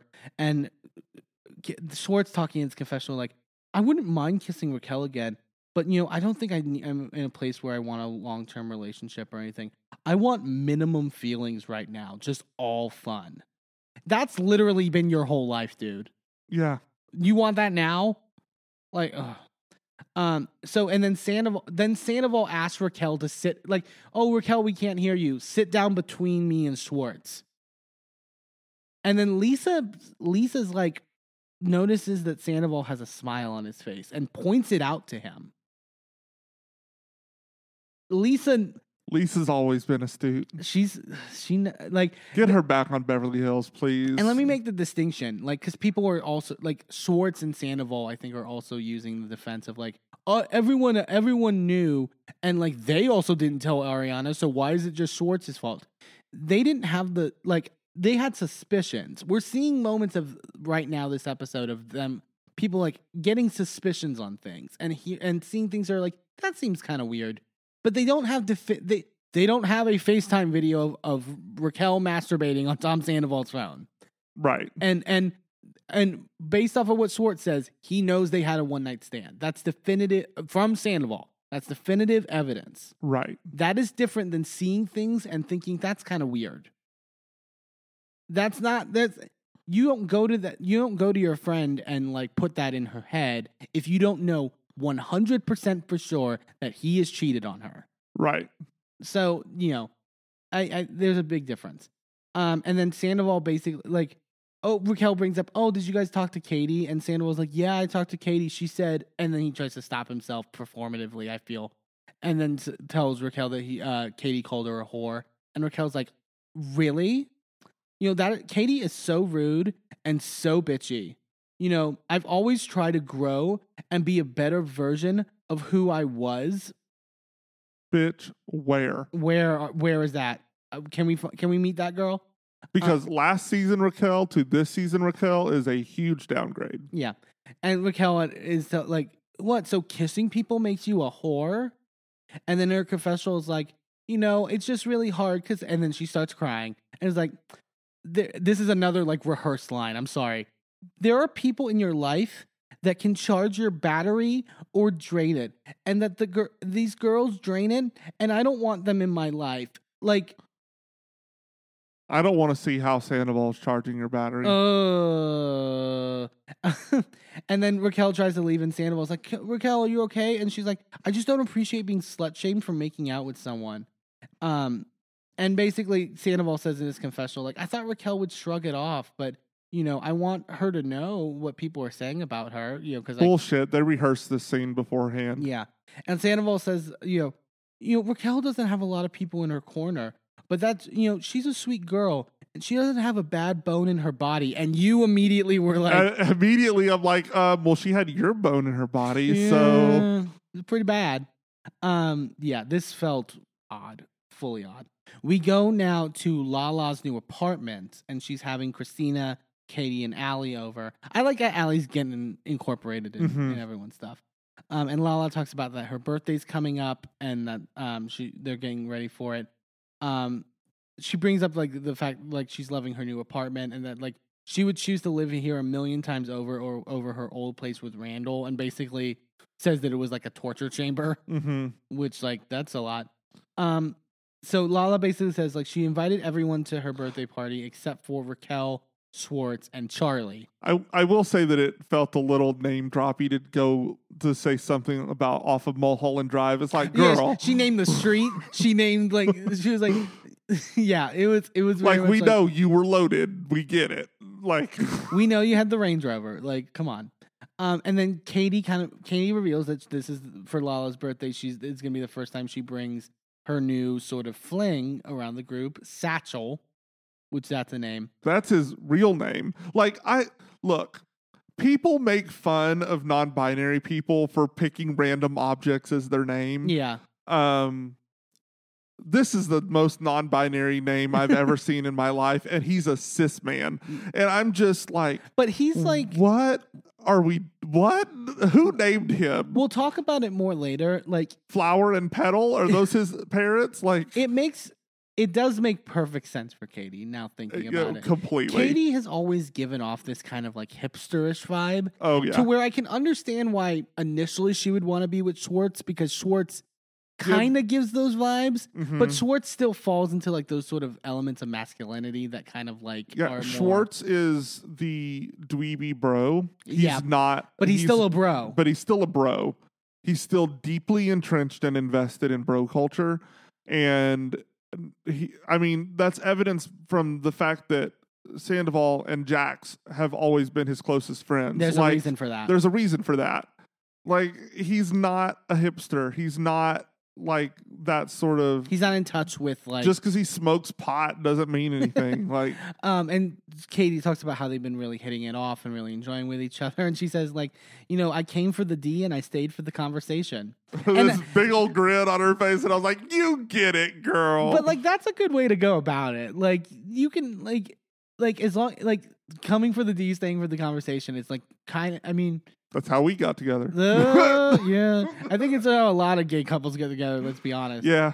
Um, and Lala is basically like, look, I think you should bring him around. Like, you know, Schwartz showed no respect to you clearly, and so at this point, you can fuck his friends, bring dudes around. It's fine. Yeah. Yeah. Period. Um, the Toms then go over to Villa Rosa, and then and they're bringing flowers because we get the sad news that Ro- uh, Rose passed uh, one of uh, Vanderpump's miniature horses. And then Um, they did a flashback to I when forgot that we've had- seen him. Like I know we've seen the horses, but like that Like, we saw, We were there when she got them. Like, Yeah. I just oh. and apparently it was like apparently it was like really quick. Like they couldn't even get them to the vet quick enough, you know, Yeah. before. Um, so it's really sad. And Lisa always takes animal deaths like really hard. Yeah. Um, uh, so but I also I love that like they bring flowers and they're like having rosé as like a tribute or whatever. But then immediately they get into fighting about uh, uh, Schwartz and Sandy's. Like they, to where Sandoval's literally at one point yelling in f- her fucking home as she's grieving her dead miniature horse. Like Yeah. sh- maybe this isn't the time for your performative bullshit. I don't know. Well, but this is the one time that I'll give credit to Schwartz. He gave it to like he or not. Oh yeah, give credit to Schwartz. He was standing up to Sandoval and was like, "Motherfucker, you haven't been there. I've been the one doing this. It's been on my shoulders because you're off doing all this other bullshit. Yeah, well, you come in, you rant, you rave, and then you leave, and I don't see you. Well, he's because Sandoval just keeps starting with the whole like, we gotta open, man, we gotta open, and Schwartz is like, you're you can do all this huff and puff, but you're not backing it up with anything. And then Schwartz like springs out, and you could tell I've never seen Schwartz this angry actually. Like, because it's Schwartz's money too, and he's also going through a divorce, which you're about to not have to actually go through because you're not actually married, but you're going through like the selling of the house and all of that Yeah. stuff. And it's like he's going through a divorce. He's also going through all of this investment that you have, but he doesn't have rich parents to support him like you do. And like Schwartz is getting the worst end of this. yeah, and like he Schwartz specifically says like, when we had to submit the food menu, you went to band practice, and in the morning you went to go get your nails done. And then Schwartz in, or then Sandoval in confessionals, like, I'm not about to walk around Hollywood with busted nails. He said with grubby ass chip nails. And I was literally like, he has become everything he hated about Stassi. He is fully that is such a Stassi season one confessional comment, and he's fucking delivering it 10 years later. And he is and I love Stassi. Yes, and as awful as I felt like this statement was in confessional, I feel like if Stassi had made it ten years ago, I would we would have been like, "Work, bitch." Yeah. No, no, no. I, I, I fully agree with that. I get it. I you can't walk around with busted nails. I get it. But it's everything he hates about Stassi. Yeah. Because he used to drag her all the time. And it's like, yeah. Used to. Like, well, yeah. just a couple seasons ago, I remember a book signing. So like literally like Schwartz is bringing up this is where Sandoval's so manipulative. Schwartz bringing up these examples of like the way Sandoval's not involved and the way he's not contributing. And what does Sandoval immediately do? Is goes, no, the problem is Greg because he keeps pulling the e brake. Like he's this is where I don't fully get negative towards Greg, both from like what I see from the larger scale. But notice when Schwartz bringing is bringing up Sandoval stuff, Sandoval immediately tries to redirect him to Greg. Right. It's like, no, no, that's not the story. That's not the narrative, dude. The narrative is we need to blame Greg. Right. And and I I get that, but I also know that it's the hallmark of a narcissist to latch on to another bad guy and Yeah. blame the other bad guy. So I'm not saying that I'm, I'm Greg is no, no, no. guilty because Sandoval is pointing fingers at Greg. But I'm also saying that just because Sandoval is pointing Greg or fingers at Greg does not mean that Greg is innocent either. I, So I think I- what I mean is like, and we see we'll see in the next scene too, particularly. Sandoval loves narrative setting, Oh yeah. and he's. I mean, the Howie Mandel podcast. He essentially admits it. Oh yeah. He essentially says we were. I'm putting out a certain narrative. Is like at least in terms of Ariana, uh, me and Ariana's relationship. If we're meant to be believed, I don't believe what he says. But like he, he, you could tell he gets mad whenever Schwartz or Ariana or anyone in his life doesn't stick to the script, mm-hmm. doesn't stick to what, and we get to so we get to it in this scene because then we go to Tom and Ariana's house and they're sitting around talking and just like this scene fucking infuriated me and like yeah so t- Ariana talks about um you know having her eggs fertilized and and setting up the appointment and that the and they specifically said Sandoval specifically says that the appointment for the deposit as he puts it is on the 7th flashback to the Howie Mandel podcast of the timeline he tries to lay out about when she brought up fertilizing the eggs. Bullshit. Um, and so Ariana basically says, like, you know, my mind hasn't completely changed about having kids, but I don't like the idea of like a biological clock essentially telling me what to do. So that's why I went and had my eggs frozen. And I also know that fertilized eggs are more viable. So that's why if we want to have kids down the, and she's also said like, we maybe could have kids down the line. I don't want to be pregnant. I don't want to carry them, Right. but I wouldn't mind, you know, like in that regard. So he's she's also open to like this concept. And Sandoval basically is like in his confessional goes, you know, when she first mentioned fertilizing the eggs, I've always I was always down for that. Cut to the clip of the reunion from last season where Ariana was like, I've told him multiple times to make appointments and he never does it. Yeah. Also, it's occurring to me that the reason that he has been pushing for kids and for marriage all these years is because that's a way to lock her down. Yeah. Yeah. And but also again, eh, the, the, I don't like the discuss like he it'd be one thing if he was also explicitly using the idea of like she wouldn't let me have kids and though there and that's why I strayed. Like one, she's laid that out from the beginning. She's been very clear about what she feels about marriage and kids. Um so you've known this. And like but the timeline is completely off and this this whole conversation that we're seeing in this scene is what he is trying to set up in this because he's already fucking Raquel. He's already emotionally connected uh, connected to Raquel if we believe him. Like he wants to move on immediately. He wants to leave her for Raquel at this Yeah. point. Yeah. And so he needs to set a narrative to where he looks like the victim.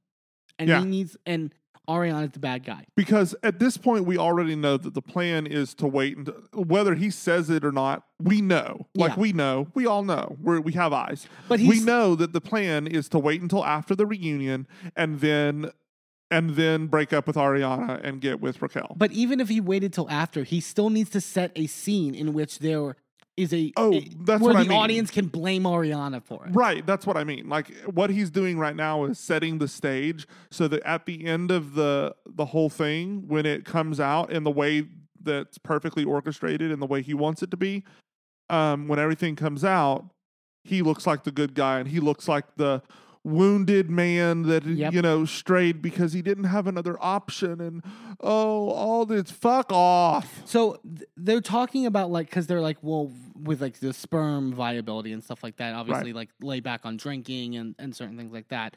And he talks about like you know I'm under a lot of stress, so I drink. And Ariana's like, yeah, that's the big thing. You know, we just got to work on like healthy coping mechanisms for things like that. And then Sandoval immediately goes like, well, I mean, we all do like unhealthy things. And then she's like, yeah, I know, but you know, sometimes you can just like not take a shot or whatever. she's like it's not that hard to not take a shot The tone in which I'm expressing of what Ariana's saying is like the the exact tone in which she's talking. By the way, like that's exactly what happened. Yeah. And then Sandoval then immediately goes, you know, I just feel like it's tough sometimes to talk to you, and I just feel like you just never agree with me and take my side on things. What What the fuck prompted that in this conversation? You can tell even on Ariana's face she was fucking confused. What the fuck is this coming from? And Ariana's like, I mean, you know, we're allowed to have, you know, different perspectives. And he's like, yeah, you know, I yeah, but it's like it just it feels like, you know, I'll explain myself and you know, you're really quick to take the other person's point of view, which by the way is exactly what Katie has been expressing about Schwartz for her entire fucking relationship. The only difference, Katie's is actually rooted in something. right This is pulled out of fucking thin air. yeah This idea, and and this is why I never, I didn't understand it on the Howie Mandel podcast either. This choice that he's making with this narrative. How you're gonna try to make us believe Ariana's not supportive of you? You're you're gonna try to believe When that she's the she's- unsupportive girlfriend when she's been your number one cheerleader the entire time when you've she been together gave you half of her book deal. When she's been for doing nothing by the way did absolutely nothing when she's been at every one of your fucking concerts, when she fucking supports you in literally everything you do. That was the stupidest choice to make to try to put a put the pull the wool over our fucking eyes. also let's not forget the fact that he started their relationship by refusing to be there for her on the anniversary of her father's death and instead going to vegas to- And she had, just had to be like, "Yeah, it's fine." Like she's not supportive of you. Fuck off. And he's and she's like, "Well, it feels like, you know, you question my intelligence, that you think I'm an idiot." He's throwing out these buzzwords of shit that he, she never fucking said. and we've we've talked about it before this is someone who's been to like three months of therapy who has gathered all the therapy buzzwords and then learns how to weaponize them against people. This is the same thing that our friend did to us that we had to cut out. This is the same thing that people all over reality television do all the time. It's narcissistic bullshit Yeah. they it's so infuriating and like it's gaslighting to the extreme because they're actually using the language that is meant to be healing, Healing. and then taking that and and weaponizing it. And then that is look like the healer. that is the the most like invalidating and like um uh, what's the word that um on Beverly Hills last season um she got yelled at? Violating. It's the most violating word I was like, way to- no no it's it's the most it's the most violating thing you can do with words 100%. is to take the the the concepts and words that are supposed to be healing and weaponize them Yeah. and that's what he's doing here to Ariana, knowing what she's going through right now with with her family and with like just losing a pet, like that she's had for so many years, and like it's.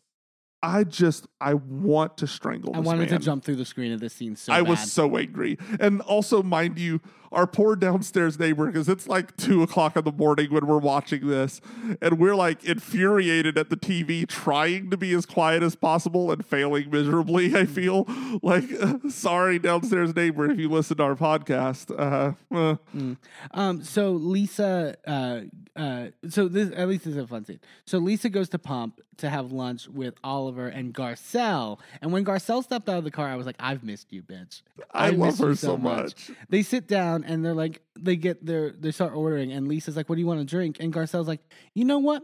I'm gonna have a glass of your rosé because your rosé." Beats everyone's rosé, and I love them taking this moment to shade Lisa Rinna. I love it so much. And LVP just be like, I mean, if it was me, I would come up with a unique idea. so good. Uh, we we need to get ourselves a bottle of uh, of uh, Vanderpump Rosé. Yeah. Um, LVP uh, uh, talks, uh, basically tells Garcelle about Oliver and Raquel snogging, as she said. Um, and Garcelle's like, I don't know what that is, but it sounds awful. Yeah. And then Oliver, so then Oliver starts saying, like, you know, you know, yes, I've been separated from my uh, ex-wife. We've been separated for months. We're working on a co-parenting agreement. I, you know, ha- you know, I, I respect her as a mother and and everything, you know. But yeah, we're completely separated. Um, so we'll get to it later. I I have thoughts on Oliver that I think are a little nuanced. Um, so, I, I will say that I feel like, from what I know of Garcelle and her character, um, if that was not true to her knowledge, she would have called him out. sure, yeah, So I feel like that's probably closer to the truth than what we have heard yeah. From uh, well- Stephanie. Is that her name? Samantha. Samantha. I knew it was an S word. we get more details later that I think I again I I I don't hate Oliver. I don't hate Oliver either. I just I don't I don't think he's nearly the villain that he was initially looking to be. and when, Um, and other people were hoping to make her him out to be in this episode. We'll get to it. uh-huh. Um, and then Garcelle's like you know talks about like how you know she's always you know just looking for the right guy where it'll just click or whatever. And she asks Lisa like, well, I mean, did you have that moment with you? How did you meet Ken? And LVP's like, I felt something. I think I was bending over the bathtub. I love Lisa. It was great. Uh, Lisa and Garcelle have a good dynamic. I need her back on my screens more often than just this uh, Vanderpump Rules. Yeah. So we everyone's getting ready for Lala's birthday, and James and Ally are getting ready. They're picking out clothes and stuff like that. And then this is where we find out the tea. So apparently, when they when Ally was leaving Lala's apartment from the last scene that we had saw, um, she brought up that apparently Ally spotted Sandoval and Raquel dancing together at the Abbey at about 1 a.m. And she was like, We were like, It's 1 a.m. Where's Ariana? Like I don't know why, but that just reminded me of those commercials from the 90s. It's 10 p.m. Do you know where your kids are? it's 1 a.m. Do you know where your boyfriend of 10 years is? yeah. Um it's yeah, like I was like good on it. And Ally's like, "Well, I don't know what people's relationships are like, so you do you."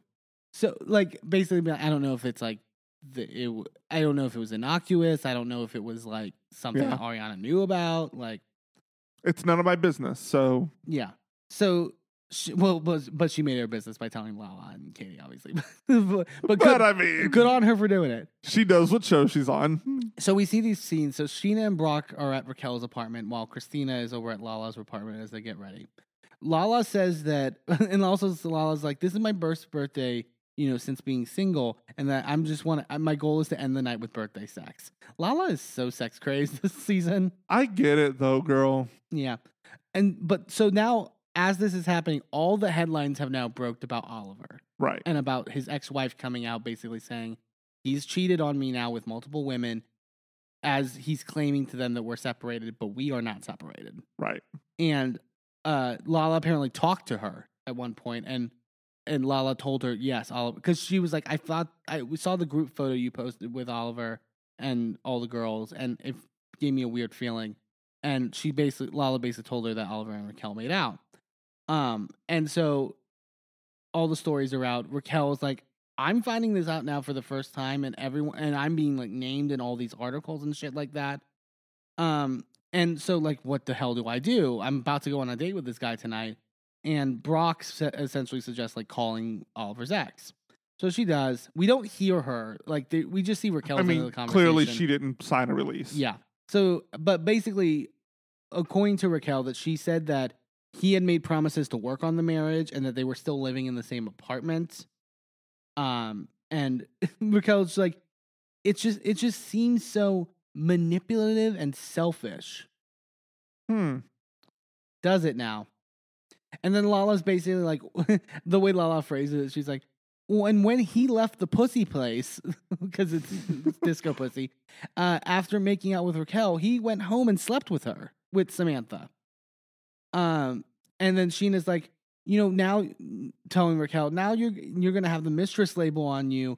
Uh, you know, I've I know what that's like. I've had it on me for 17 years, and it never goes away. Well, if it didn't happen with this case, it's definitely on her now. Yep. Just saying.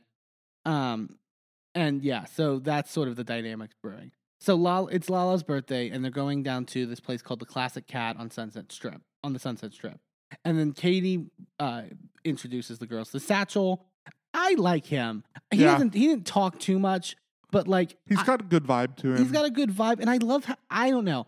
I really loved how affectionate he was. hmm Like, in, not in a put on way, not in a overly done way. And it wasn't overly sexual. It was loving. Yeah. It was it was more of a I respect and cherish you and less of a you're my sexual pr- um Prize. um property Yeah. And he he basically tells her like you look beautiful tonight. And Katie's like he's sweet, he shows me affection, and that's a nice change for me. And then she says, "Let's just say I won't be complaining about how his dick doesn't work." Um, and then so all the everyone starts coming into the Lala's party. Scheana then meets Satchel, and then Scheana in her confessional saying, "It's weird seeing Katie with this." She said, "I don't know what she meant by this, but Mactor, I don't know." This Mactor shaggy dog looking motherfucker. He looks like he just got groomed at Vanderpump Dogs. Okay. Scheana's so bitter. Well, keep in mind, keep this in mind where Scheana's now in interviews being like, "I feel so bad for what I did to Katie." Okay. Um, they're they're talking like if Schwartz is coming, and Ariana's like, "No, Schwartz isn't coming. He he wasn't invited. He's having a bath." And we see him a full scene of him like, "I didn't need that. I really didn't." Um, Yeah, it wasn't necessary. Yeah, so and then Katie and Lala start discussing the Oliver headlines uh, that are coming out. Like, did you see this shit? Like, sort of like, you know, getting into it. And then we cut to Oliver and Raquel's date. So, Oliver, this is where I like Oliver. Oliver's immediately like, so I don't know if you've been seeing the stuff that's been posted online that my ex wife has come out about. Obviously, it's, you know, really terrible stuff. You know, it's a lot to deal with right now. Um, and Raquel then tells him that he t- that she talked to Samantha about everything. Um, Oliver says that Oliver says that they have been separated, and he has had his own place for about eight months, but he does come over sometimes. And because he's like, and yes, I've had sex with her in that time.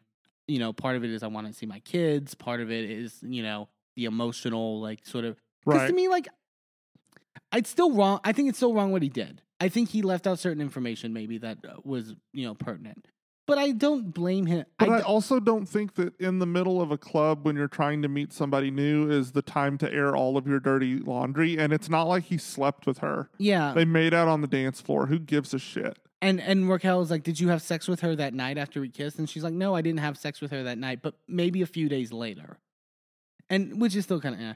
but and but Oliver apologizes to you know bringing this on to her, and like, is he wrong? Yes, but like, I think he broached. I don't know.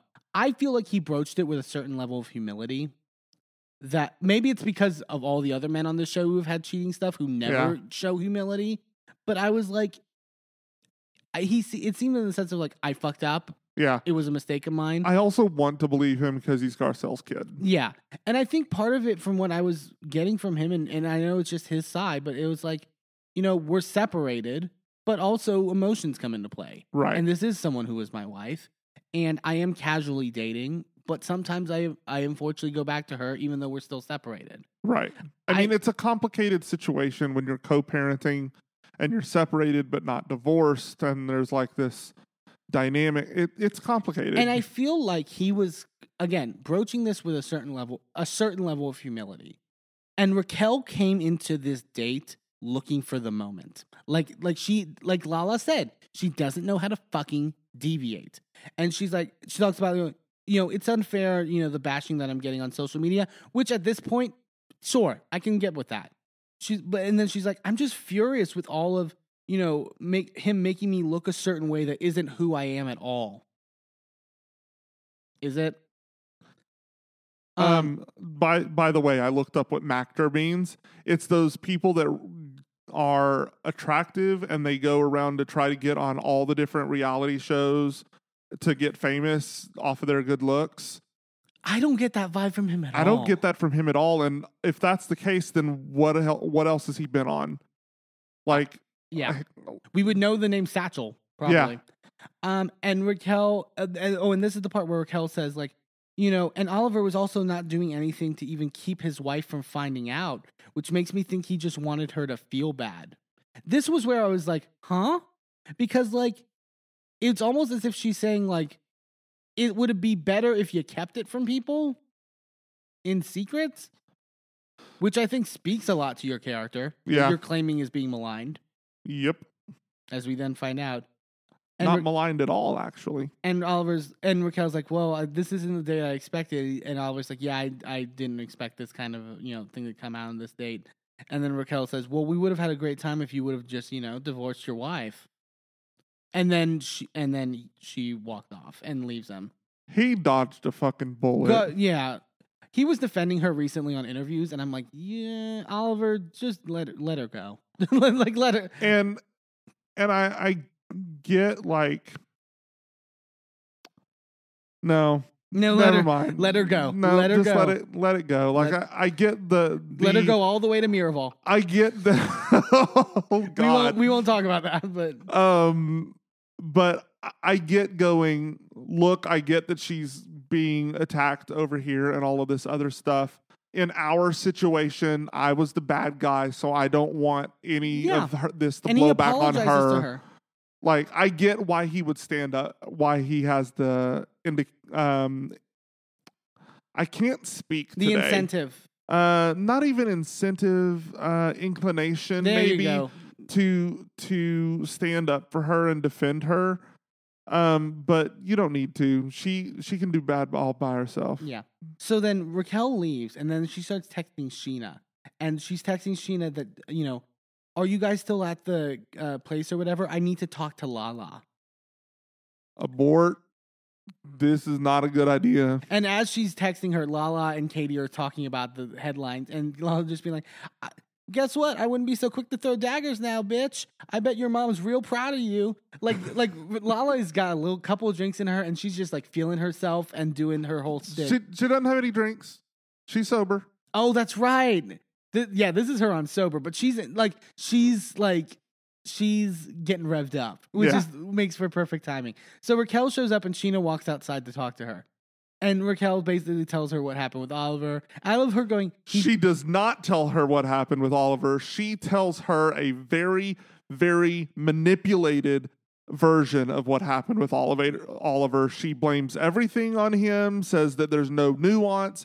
He was lying. He's a piece Yeah. of shit, and, And then, then- and then she- tries to sell that as the Well, narrative. and then she says he didn't even stand up when I left the table. Wha okay, like what? Whatever. Um, and Raquel, Scheana's like, "You really want to talk to her on her birthday?" And Raquel's like, "Yeah." And Scheana's like, "Okay." And then they walk in, and like Lala immediately makes eye contact with Raquel as she comes in, and Raquel goes, "Hi," and Lala just starts. Big She's- grin. She's jumping up and down, clapping like it's the fuck. Like she's just got a new pony and she's five years old. And she just goes, What's up, mistress? it was so fucking funny.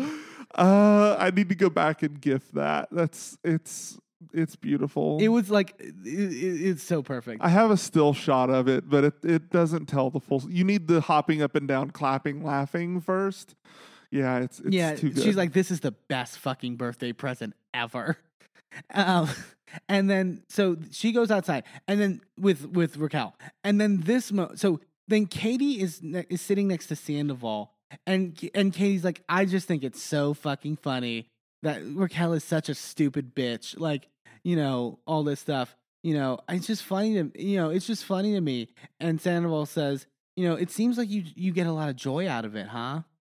Like trying to like shit on her. And and Katie's like, I don't get joy out of it. I just find it funny. And Sandoval says that uh, you know, I've seen Katie be a very proactive, vindictive person over the years. So you can tell she's just savoring it like it's the best wagyu steak. This he does this shit all the time about like all these vindictive women. He's doing it with Ariana now. He d- he's done it with Katie. He used to do it with Stassi. Remember when Stassi Yep. uh, exposed Kristen sleeping with Jackson? His, Sandoval the whole time was just like, Stassi, you're enjoying it too much. Whatever, dude. And then so he's like, because he said like you're getting a lot of joy out of it, and Katie just goes, "You get a lot of joy out of Raquel as well, I think." And I went, I was mouth agape, and then yeah, and then Santa was like, "Yeah, she's a cool girl," and Katie goes, "You know, hanging out with her at the Abbey at one o'clock in the morning." And and then Santa was like, "Oh, dude, what are you talking about? Shut the fuck up, whatever." But you can tell he it rattled him, and Katie It's just so starts good. sipping her drink like, "I got you, motherfucker." Like this was uh, this that la- that scene earlier in the episode where Sandoval is just mansplaining to her the Yep. entire time. Like the, it it paid off in such the most beautiful Yep. fucking way. Oh, it was so good. Um, so and then Raquel and Lala are talking outside, and Raquel apologizes to her for calling her a mistress, and Lala's like, "What? Because you are one." it and- was so good. Well, and she says, "Because you are one," and Raquel goes, "Right." Okay, like, like, and then you know she's like, "I get it now," and, so, and Lala's like, "You know, you sh- instead of like shitting on me and being like, I got Oliver chose you over me, or me over you." Um, you should have been asking the questions of like, oh, how long have you been separated, etc. Like the questions I asked Randall. He then lied to me. And then Raquel is like, you know, I get that now. You know, I didn't realize, and this is why I'm apologizing because I didn't realize how easily a man could mislead someone. And then I just I this whole thing pissed me off because it is like number one, it's bullshit because we know everything we know about Scandoval, yeah, but then we also have her trying to completely flip this like yes Oliver was the awful person and yes there's no nuance to this Yeah. and um you know all of this stuff trying to malign Oliver and make her like she's the victim here it's like no, no, nobody's nobody's a victim here. Yeah. Like you knew that they were separated but not divorced. You know you should know as a grown fucking adult that that is a messy situation. And And, that- if you don't want in the mess, don't get in the mess. But you knew there was mess. Yeah. And so, but Lala seemingly not warms to her, but like sees an opening, I guess, sort of slightly. Yeah. And basically, like, look, that's what it is. The women always take the brunt, and the men always get away with murder. You know, and you you know he'll you'll get called a mistress, and you know he'll get off scot free. And you know, and Lala's only going off of what Raquel said, obviously. But like Lala's like, you know, let's let's how about we both use this as a learning experience because I don't want beef with you, you know. And then Raquel in her confessional is being like, you know, being single has allowed me to reflect on who I am as a person and the fact that I assign value to what other people think of me. Well, yes, but you then took, like, I was saying at the time, like, it would, if she at this moment, even if she had already fucked Sandoval, which we know she did, and, and all that, if she then immediately went to Sandoval and said, I can't do this, this is not good, right for Ariana, this isn't okay, I can't continue in this. Like, I, I saw what Oliver did to me, like, I can't, but she doesn't. She keeps that- it up for months and months and months more. Yeah, the way that they're setting this up is like they were trying when they were going to come out with it at the end of the season. I guarantee you they were going to try to sell it as a new thing, Yeah, not that it had been going on for months. I guarantee you that that it- was going to be if, their narrative. If it wasn't Katie bringing up stuff, if it wasn't Ally noticing things, etc., they would have done that, and they would have probably maybe succeeded. no, I, I think the fact that that they got caught before they were able to craft their narrative and come out with it on their own is what made the truth of it come out. Sure, but Swords would have. Ta- I think Swords would have taken to the grave. It was when the other independent parties are like piecing things together and going, "That seems weird. This seems odd." That's where it kind of came. I, I think came to that. Um, but Lala basically like tells Raquel, like, you know, you're not a mistress. She is. You, you don't know this now, but at the time of this, but yeah. Um, and don't let anyone tell you that you are. And then they hug, and Raquel apologizes again, and that's the end of the episode. this was a lot, but it it was good. It was juicy in moments. It was like not like Vanderpump Rules is the best show on television right now. It Oh, yeah. really fucking is. Completely. It's so good, so dramatic. Like I'm mad at all the time at it. I'm like it, it's it's great. So yeah, really really good stuff from Vanderpump Rules. We're gonna take a quick commercial break, and when we come back, our last day in Thailand for Ultimate Girls Trip season three. Don't go anywhere.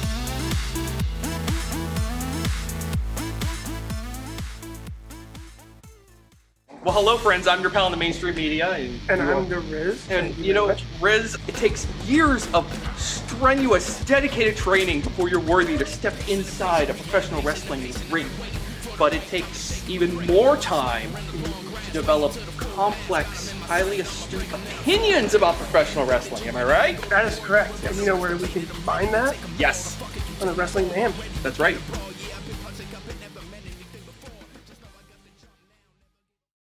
I'm Eamon, I'm Merlin. and if you're anything like us, you live your life out loud. And when it comes to issues of discrimination, inequity, and outright bigotry, we use every platform we have to speak out against systems of oppression that perpetrate violence against marginalized groups.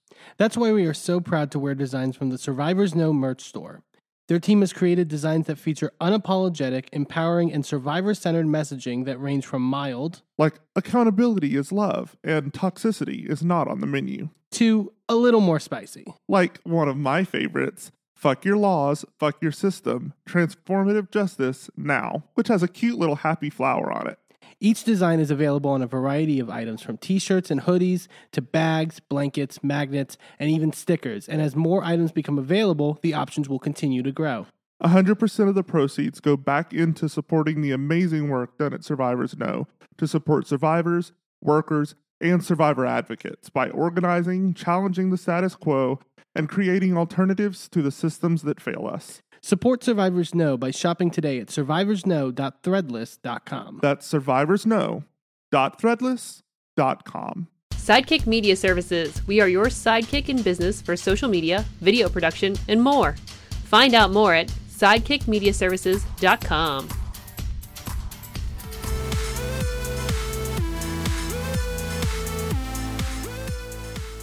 Welcome back to a gay and his enby.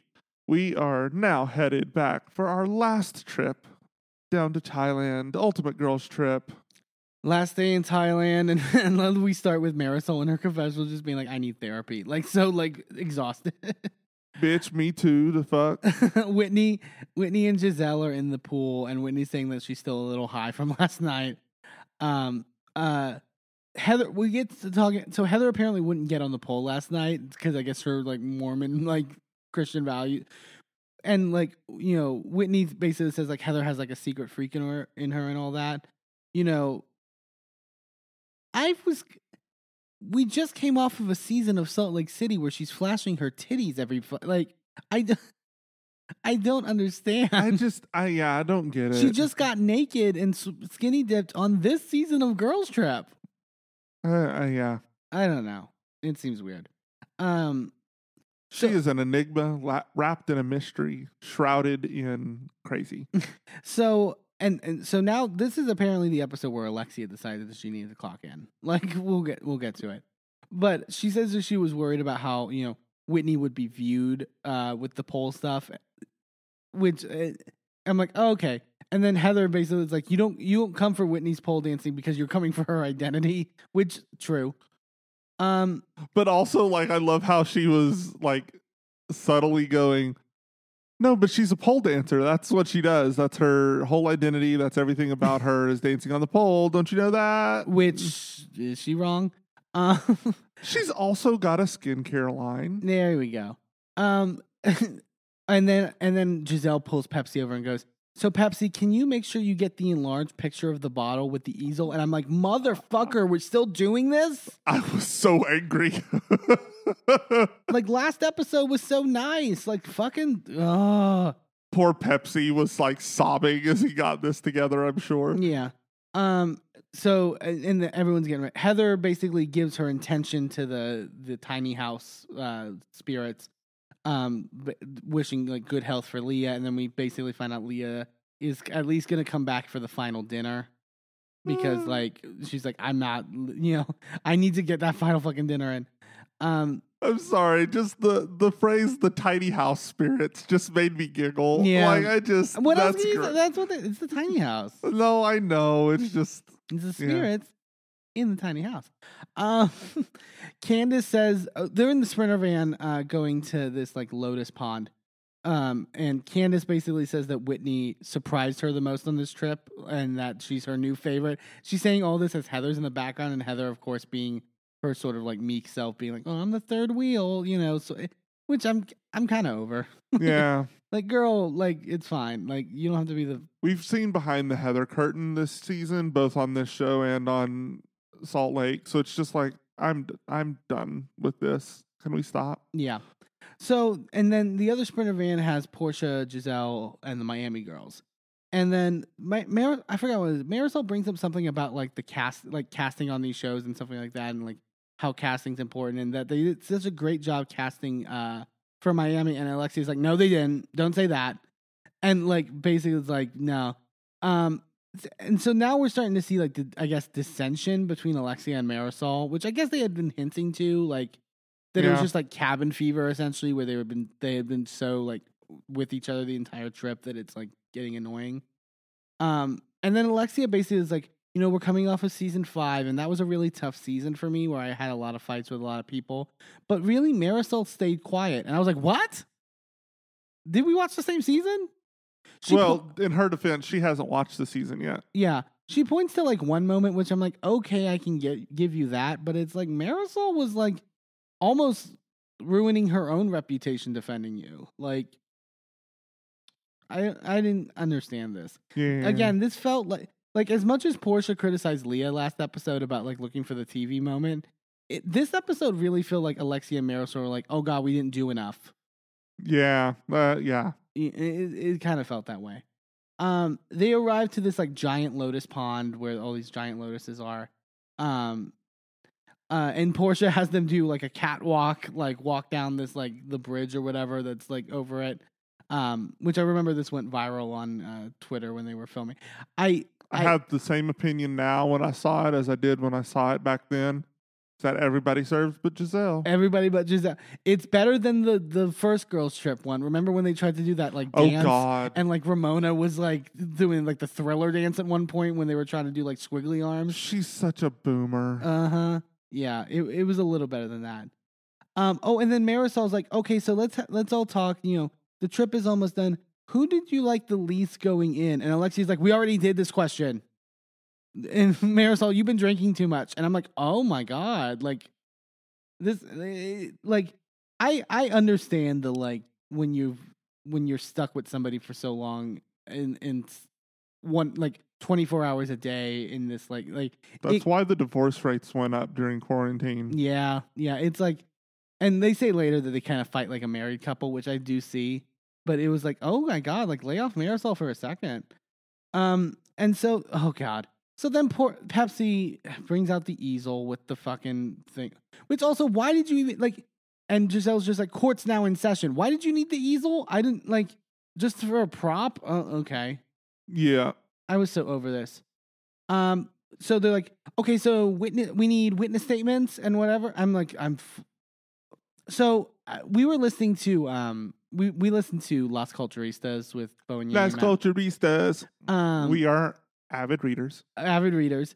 Um, and they were talking about this with Giselle, and exact they were they did a great job of like pinpointing like why this was terrible, this whole bottle bullshit, and like as of late, particularly, I don't know if the, as much as the earlier seasons of Potomac, but as of late, when Giselle is doing these like I'm making a moment for TV and I'm doing drama, which I don't necessarily mind on Housewives. There's some Housewives that do it very well.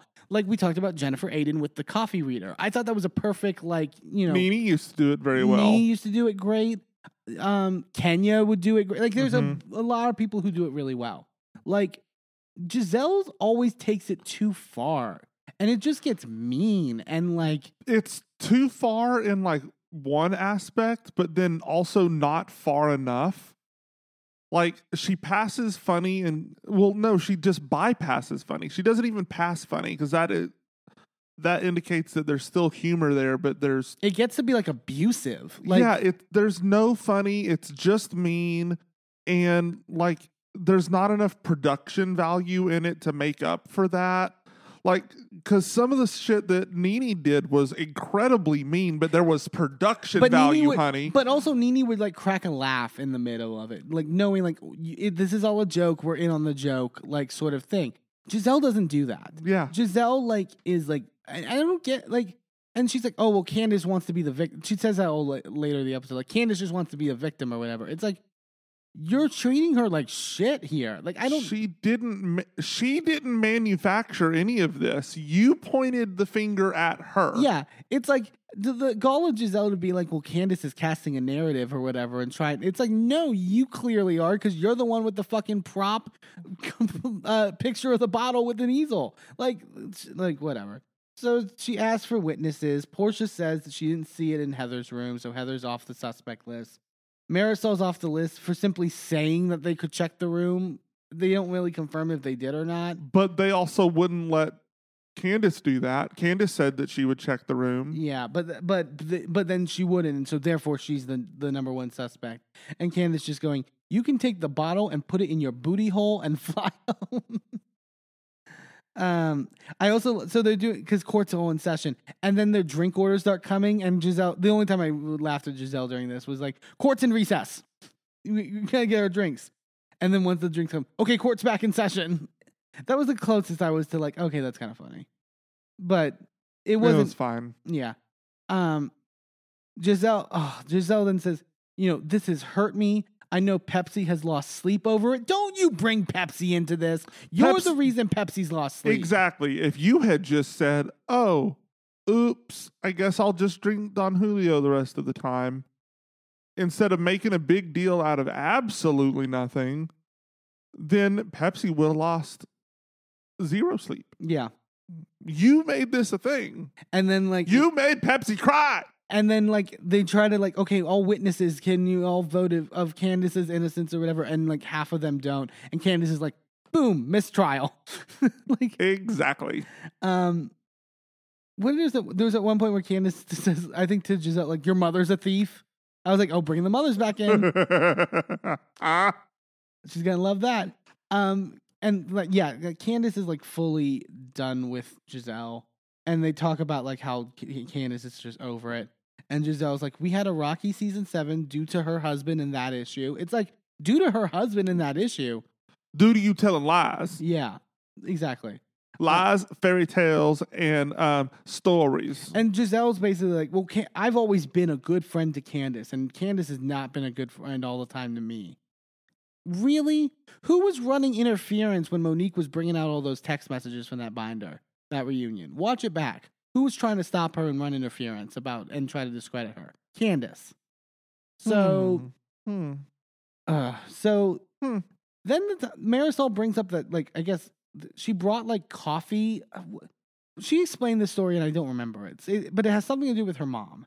Like, it's like, Oh, so um, her and her mom had created a coffee line or something together, and there was only like it ended and it was done, and there was only one case left. She brought half of that case with her on the trip, and it had been in her suitcase, and she'd been seeing it the whole time, so she knew it was here in Thailand. Um, and now it's gone missing, and she's upset about it because it's obviously it's something of her mom's that she holds precious that she was going to give that to the rest of the girls as a gift um and now it's gone missing but she hasn't made a big deal about it because she doesn't want to accuse anybody of stealing shit out of her bag because she has absolutely no proof of that what a concept. And then Alexia is like, like, like, oh, well, we didn't see it though, or whatever. Like, and Marisol's like, stop, just let me talk or whatever. And then Alexia's like, oh, well, you always say that Candace is like screaming and you're screaming like Candace. And it's like, oh my God, what's but she was saying it in spanish because she knew what the fuck she was saying yeah, she said you're acting like candace right in front of candace yeah, yeah, yeah. it's like seriously bitch Well, Marisol at the ta- like we, we didn't talk about it. Like right before Marisol brings up the whole Candace is loud thing again, and in her defense, Candace is loud, but also Everyone people make is. her loud. yeah, People make a situation where she has to be loud. Yeah. So Leah is back at they go back. Leah's back at the villa and basically uh, only had a Do vi- they drive back? We'll get to that later. We- That, that was a fun moment later. Um, and basically she just had a viral infection of some sort. and she's like, I finally had a solid uh, bowel movement. And Candace goes, two cheers for solid poops. I love how the. I just have to laugh at the pre- people doing the closed captions because they captioned it as salad poops. Uh, I had to stop it because I was laughing so hard. not salad poops. Salmonella. Um, oh my god. Can we also can we also quickly talk though about Candace is the only one that cares that that Leah's back. yeah.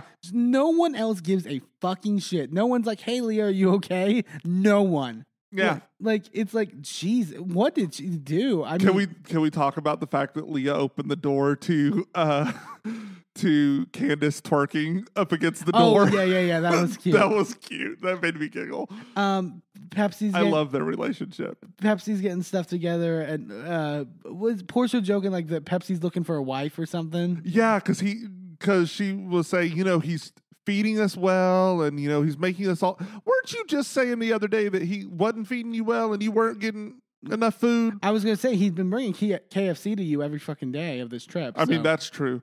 But anyway, uh, and, and making all these special dresses for us, which we'll get to it. Those dresses were gorgeous. Absolutely gorgeous. Mm. I thought Whitney looked, uh, I thought Whitney's was probably my favorite. Whitney and Can. I like Candace's. I liked Candace's too, but I really liked that. Uh, the I don't remember what color Whitney's was on bottom, but the the white on top was so mm. pretty. It, it it was really nice. Giselle and Portia are in the confessional, and they're talking about the bottle stuff still. And Giselle's like, you know, the other girls didn't feel like I was being accusatory, and Portia goes, "You were definitely accusatory." I love that Portia being, he's even like, "Girl, you're my friend, but stop."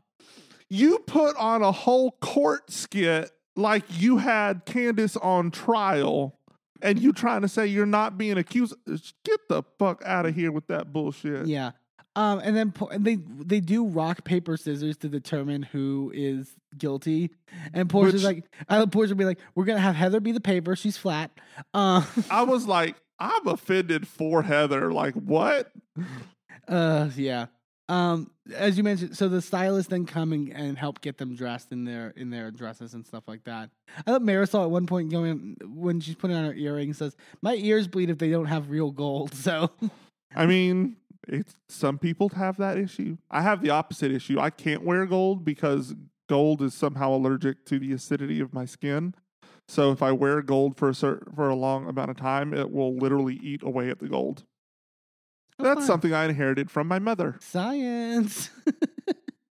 um, oh, and then oh, and then Pepsi gives Portia a crown, and she's the only one with a with a crown, and crowns her Miss Thailand.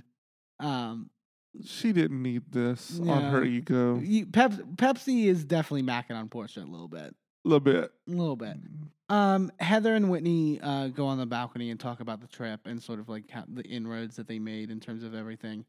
Um, and Whitney ba- basically like wants to build on the, what the foundation that they laid in terms of the trip, and then apologizes to her for questioning her Mormon journey and all that stuff.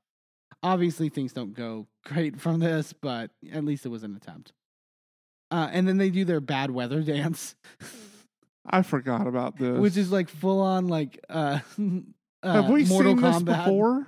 No, this is they no, this is the they just tested this out apparently. No, but I thought that this was bringing something back that they had had before on. Well, Lisa, Salt Lisa Lake. Barlow doing the Whitney and Heather bad weather tornado. no, I knew that, but I'm talking about this whole like um Team Rocket Pokemon thing. I don't remember them ever doing it. I don't. I didn't remember it either, and I was like, "Am I making shit up? Am I forgetting shit? What's going on?" Yeah. So they're all driving to the dinner, and um, things start boiling over in Alexia Marisol's car. Marisol says something about her being a Capricorn, and that's why she's, you know, the way she is. And Alexia's like, you always use your zodiac sign to like justify things. I will say that Giselle brought it up. She was like, "Let's bring up this topic again." Mm. So it's Giselle's fault. It's her fault. But then this is great. So things are boiling over with Alexia and Marisol, and they're yelling. And well, I was gonna say they're yelling at each other. Alexia's really yelling at Marisol. And then as this is happening, they just cut to the other van, and Heather's t- trying to teach them all drive back choreography. It's like, no, we do. And then you drive back, drive back. and it's so funny because Candace is giving this look to the back of Heather's head, like, "This is the whitest bullshit, but it's cute, so we're gonna go with it." Yeah. Um, Giselle, Giselle's basically just like, taking Alexia's word about like Marisol not defending her or whatever. And Giselle's like, well, Alexia feels hurt by it because also at the end of the day, you know, Alexia's on this show because of Mar- or Marisol's on the show because Alexia. Because who would be Marisol's friend on the show? Basically, being like you're only a friend of because you're Alexia's friend. Which, like, I don't know. She was on the show before as a housewife, so it doesn't seem that odd. Um, and then this was the part where, uh, like, Alexia not bring, not or Marisol not saying anything at Nicole's engagement party when Alex when Adriana's boyfriend was like getting in the fight with her. Okay, yeah, whatever. And Marisol was also mad that uh, Alexia made a comment about her marriage being fake, which like, I, But also, you don't get to like attack somebody and expect them to not say something back to you just because they're a man and you're a woman. yeah, Like that is weaponizing the quote unquote positive aspects of misogyny and trying to weaponize them against somebody. That's not okay either. Well, I also don't expect Alexia to have that full range to like understand like no, I don't expect her to either, but she ex- she clearly understands what she's doing enough to be able to do it. Sure. There you go. Um, they have dinner at this like lagoon, and it's really pretty at night. Like they were like, this is like one of the most gorgeous places we've been to. And that little bench thing that they pull across the Yeah. the water on the rope, that was so cool. I kind of want one of those. it's really cool. We'd have to have a place with water and benches and rope and all of that. But, you know, if we had all of that, then, I want to have that. Yeah, yeah, that would be good. Um, Whitney. So Whitney talks about being high the night before and admits to Portia that she ate her chicken. Um, then oh, so then the topic comes up about the pole dancing. This is when this dinner got this last dinner got crazy. It's like full on. Alexia basically starts asking Whitney what her daughter thinks about her pole dancing. Um, and Alexia Alexia basically is like, I'm always conscious in what you know my kids will think, etc. Um, and like she's saying, she believes she's saying it in like, oh, I'm just asking questions. It's like I'm curious about your parents. She, but she's saying it in a very accusatory way and Yeah. very judging way. Like which I I understand. Like you can't.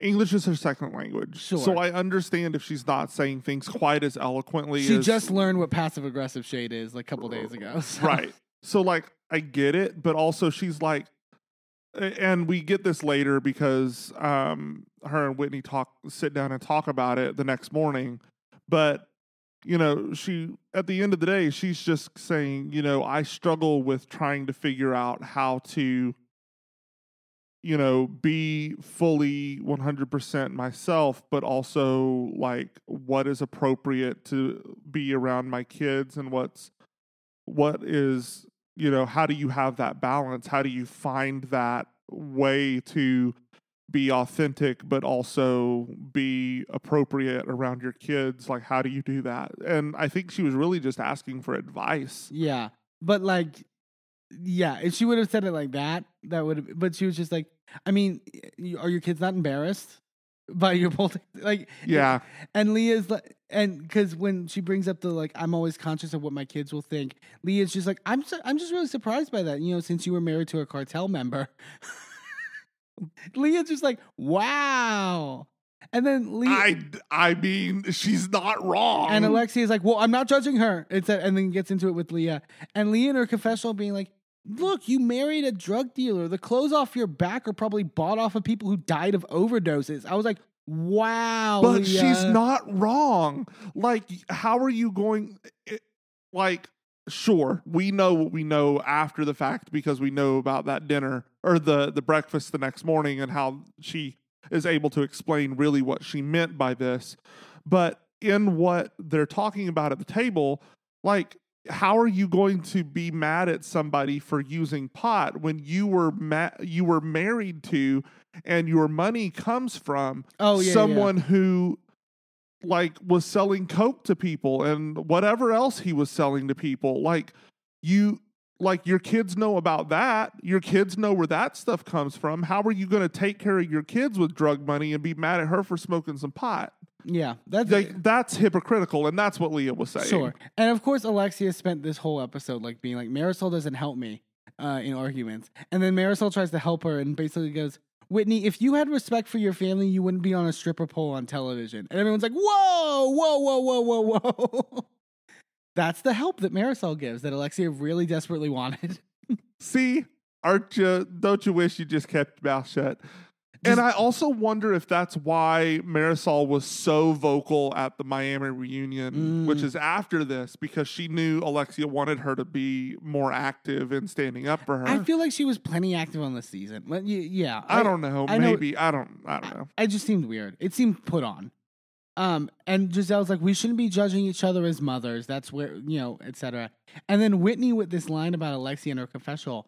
I just think it's really interesting coming from the same woman whose son has been in the news for kicking a homeless man. Whoop. Which, yeah. Whoop. Uh, so then they go to their private little festival thing called Loy Krathong, I think it's how it's pronounced.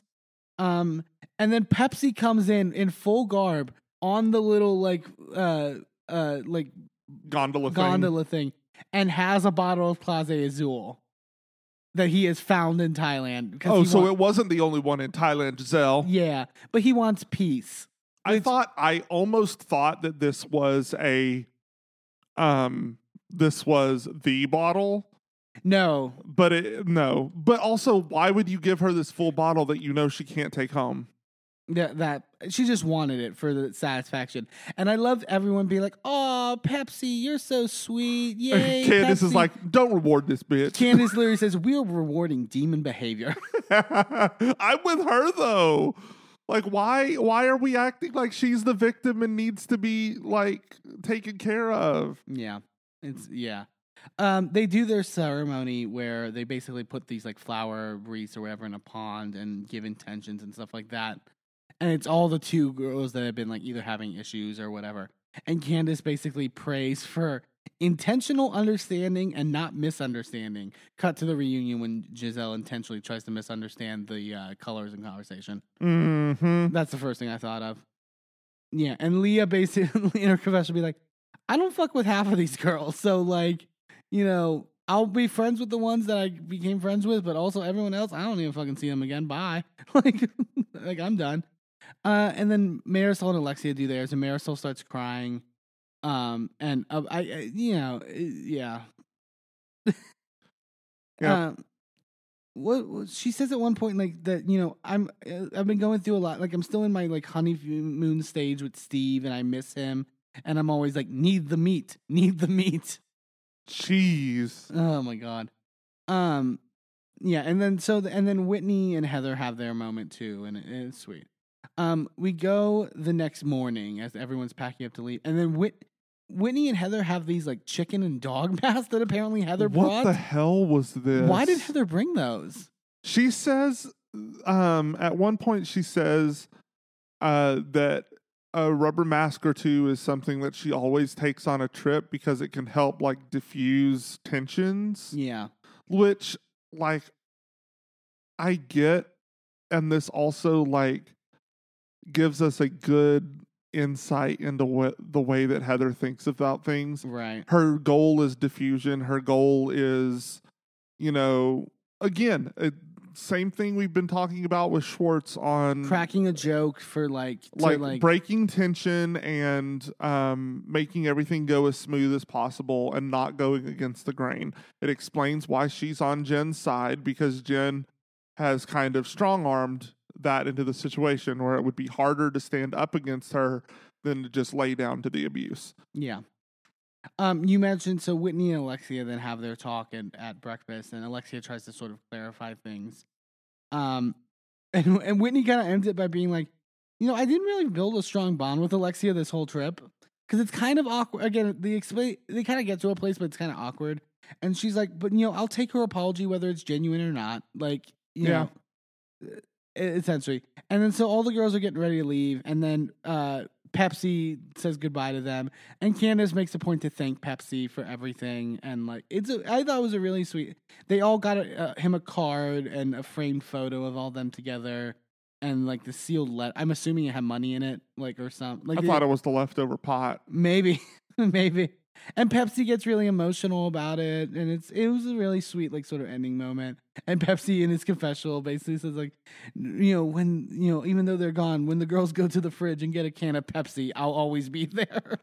It's like, geez, Pepsi. Mm. Pep- Pepsi needs we, we need Pepsi in the clubhouse. We need Yep. like like he needs to yeah Get him on Watch What Happens Live. Yeah, he would be great. So, and then all the girls leave, and that's the end of the girls' trip. But then we get this scene at the end where Gizelle's like, Did you guys ever find the bottle? Talking to the producer, Did you guys ever find where the bottle is? And they're like, No, we didn't find it. We couldn't find it anywhere. Cut to Candiace and Leah in the confessional with the bottle. I missed this. What? yeah, it's a post credit scene. And they're, yeah, yeah, oh, yeah, you didn't watch past the credits. And they're both holding the bottle, being like, hey, like, got it. And then we see when Whitney and Heather were having their moment on the balcony, Heather goes, you know, let's get one more swig out of Gizelle's bottle. We hit it. Basically, they hit it in the outdoor shower. And like, so uh, the- Heather, Whitney, Candiace, and Leah all were in on it. What?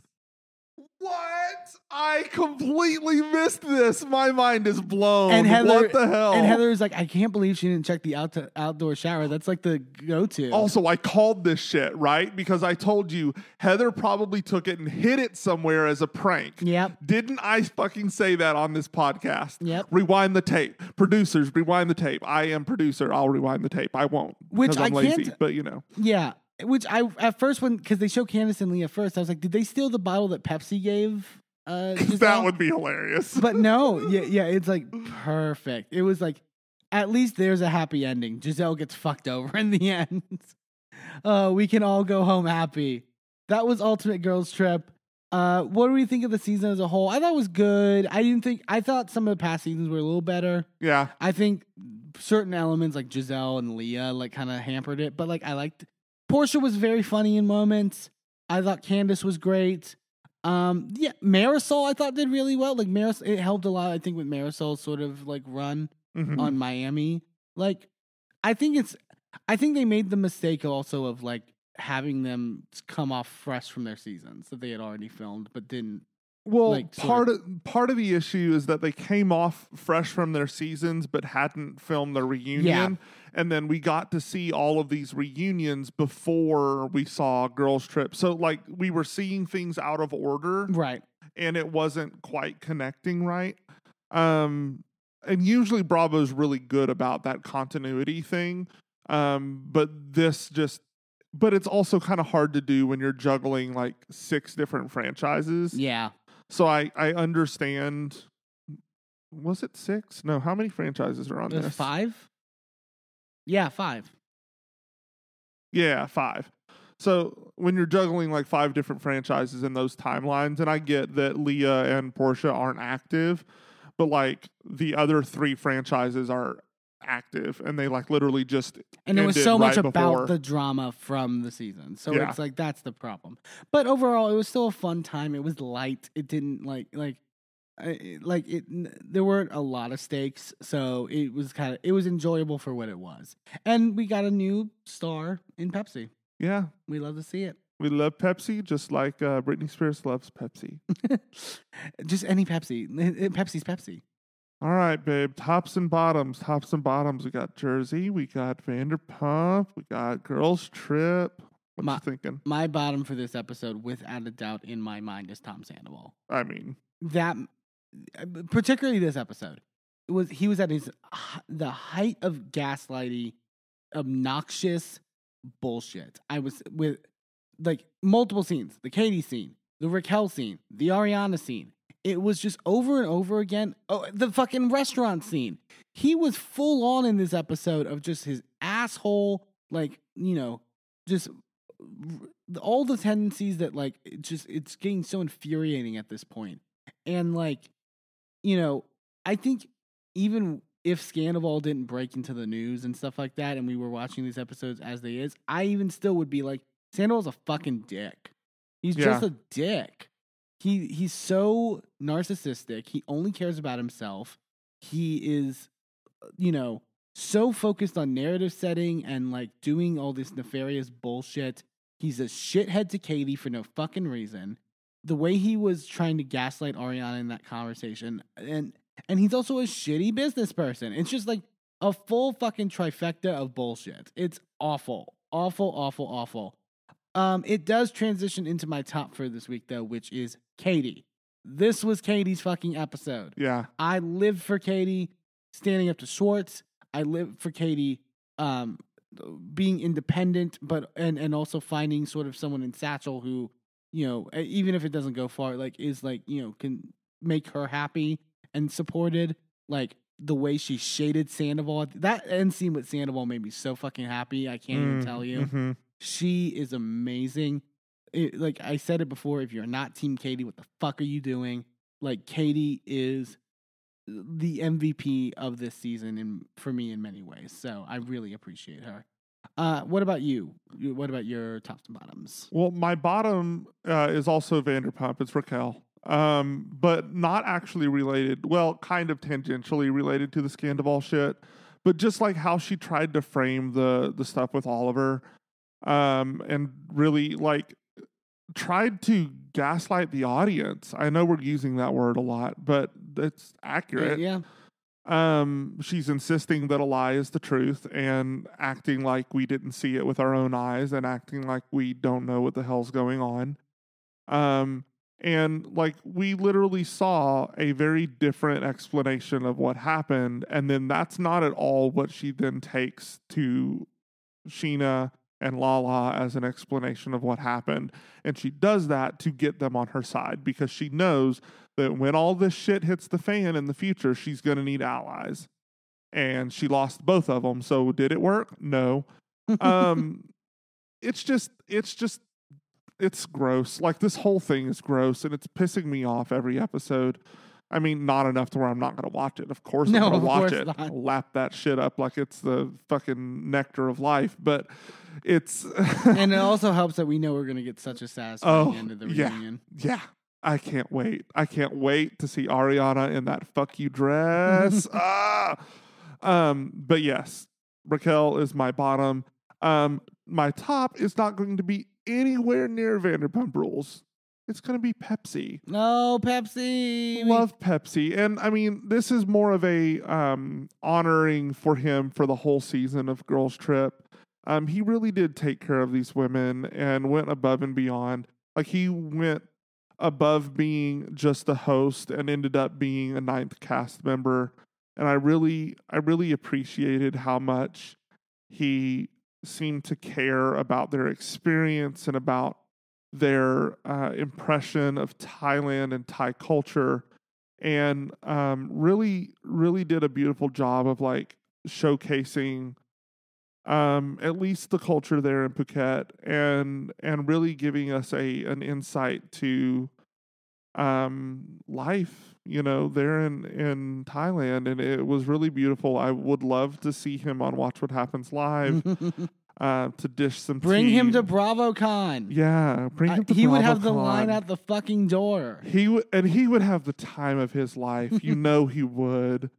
Um, and he's just so genuine and sweet, and he's a little horn dog, and I just, I love it. It's hilarious, and it's, oh, it's wonderful. I love that that little guy. Um, he's great.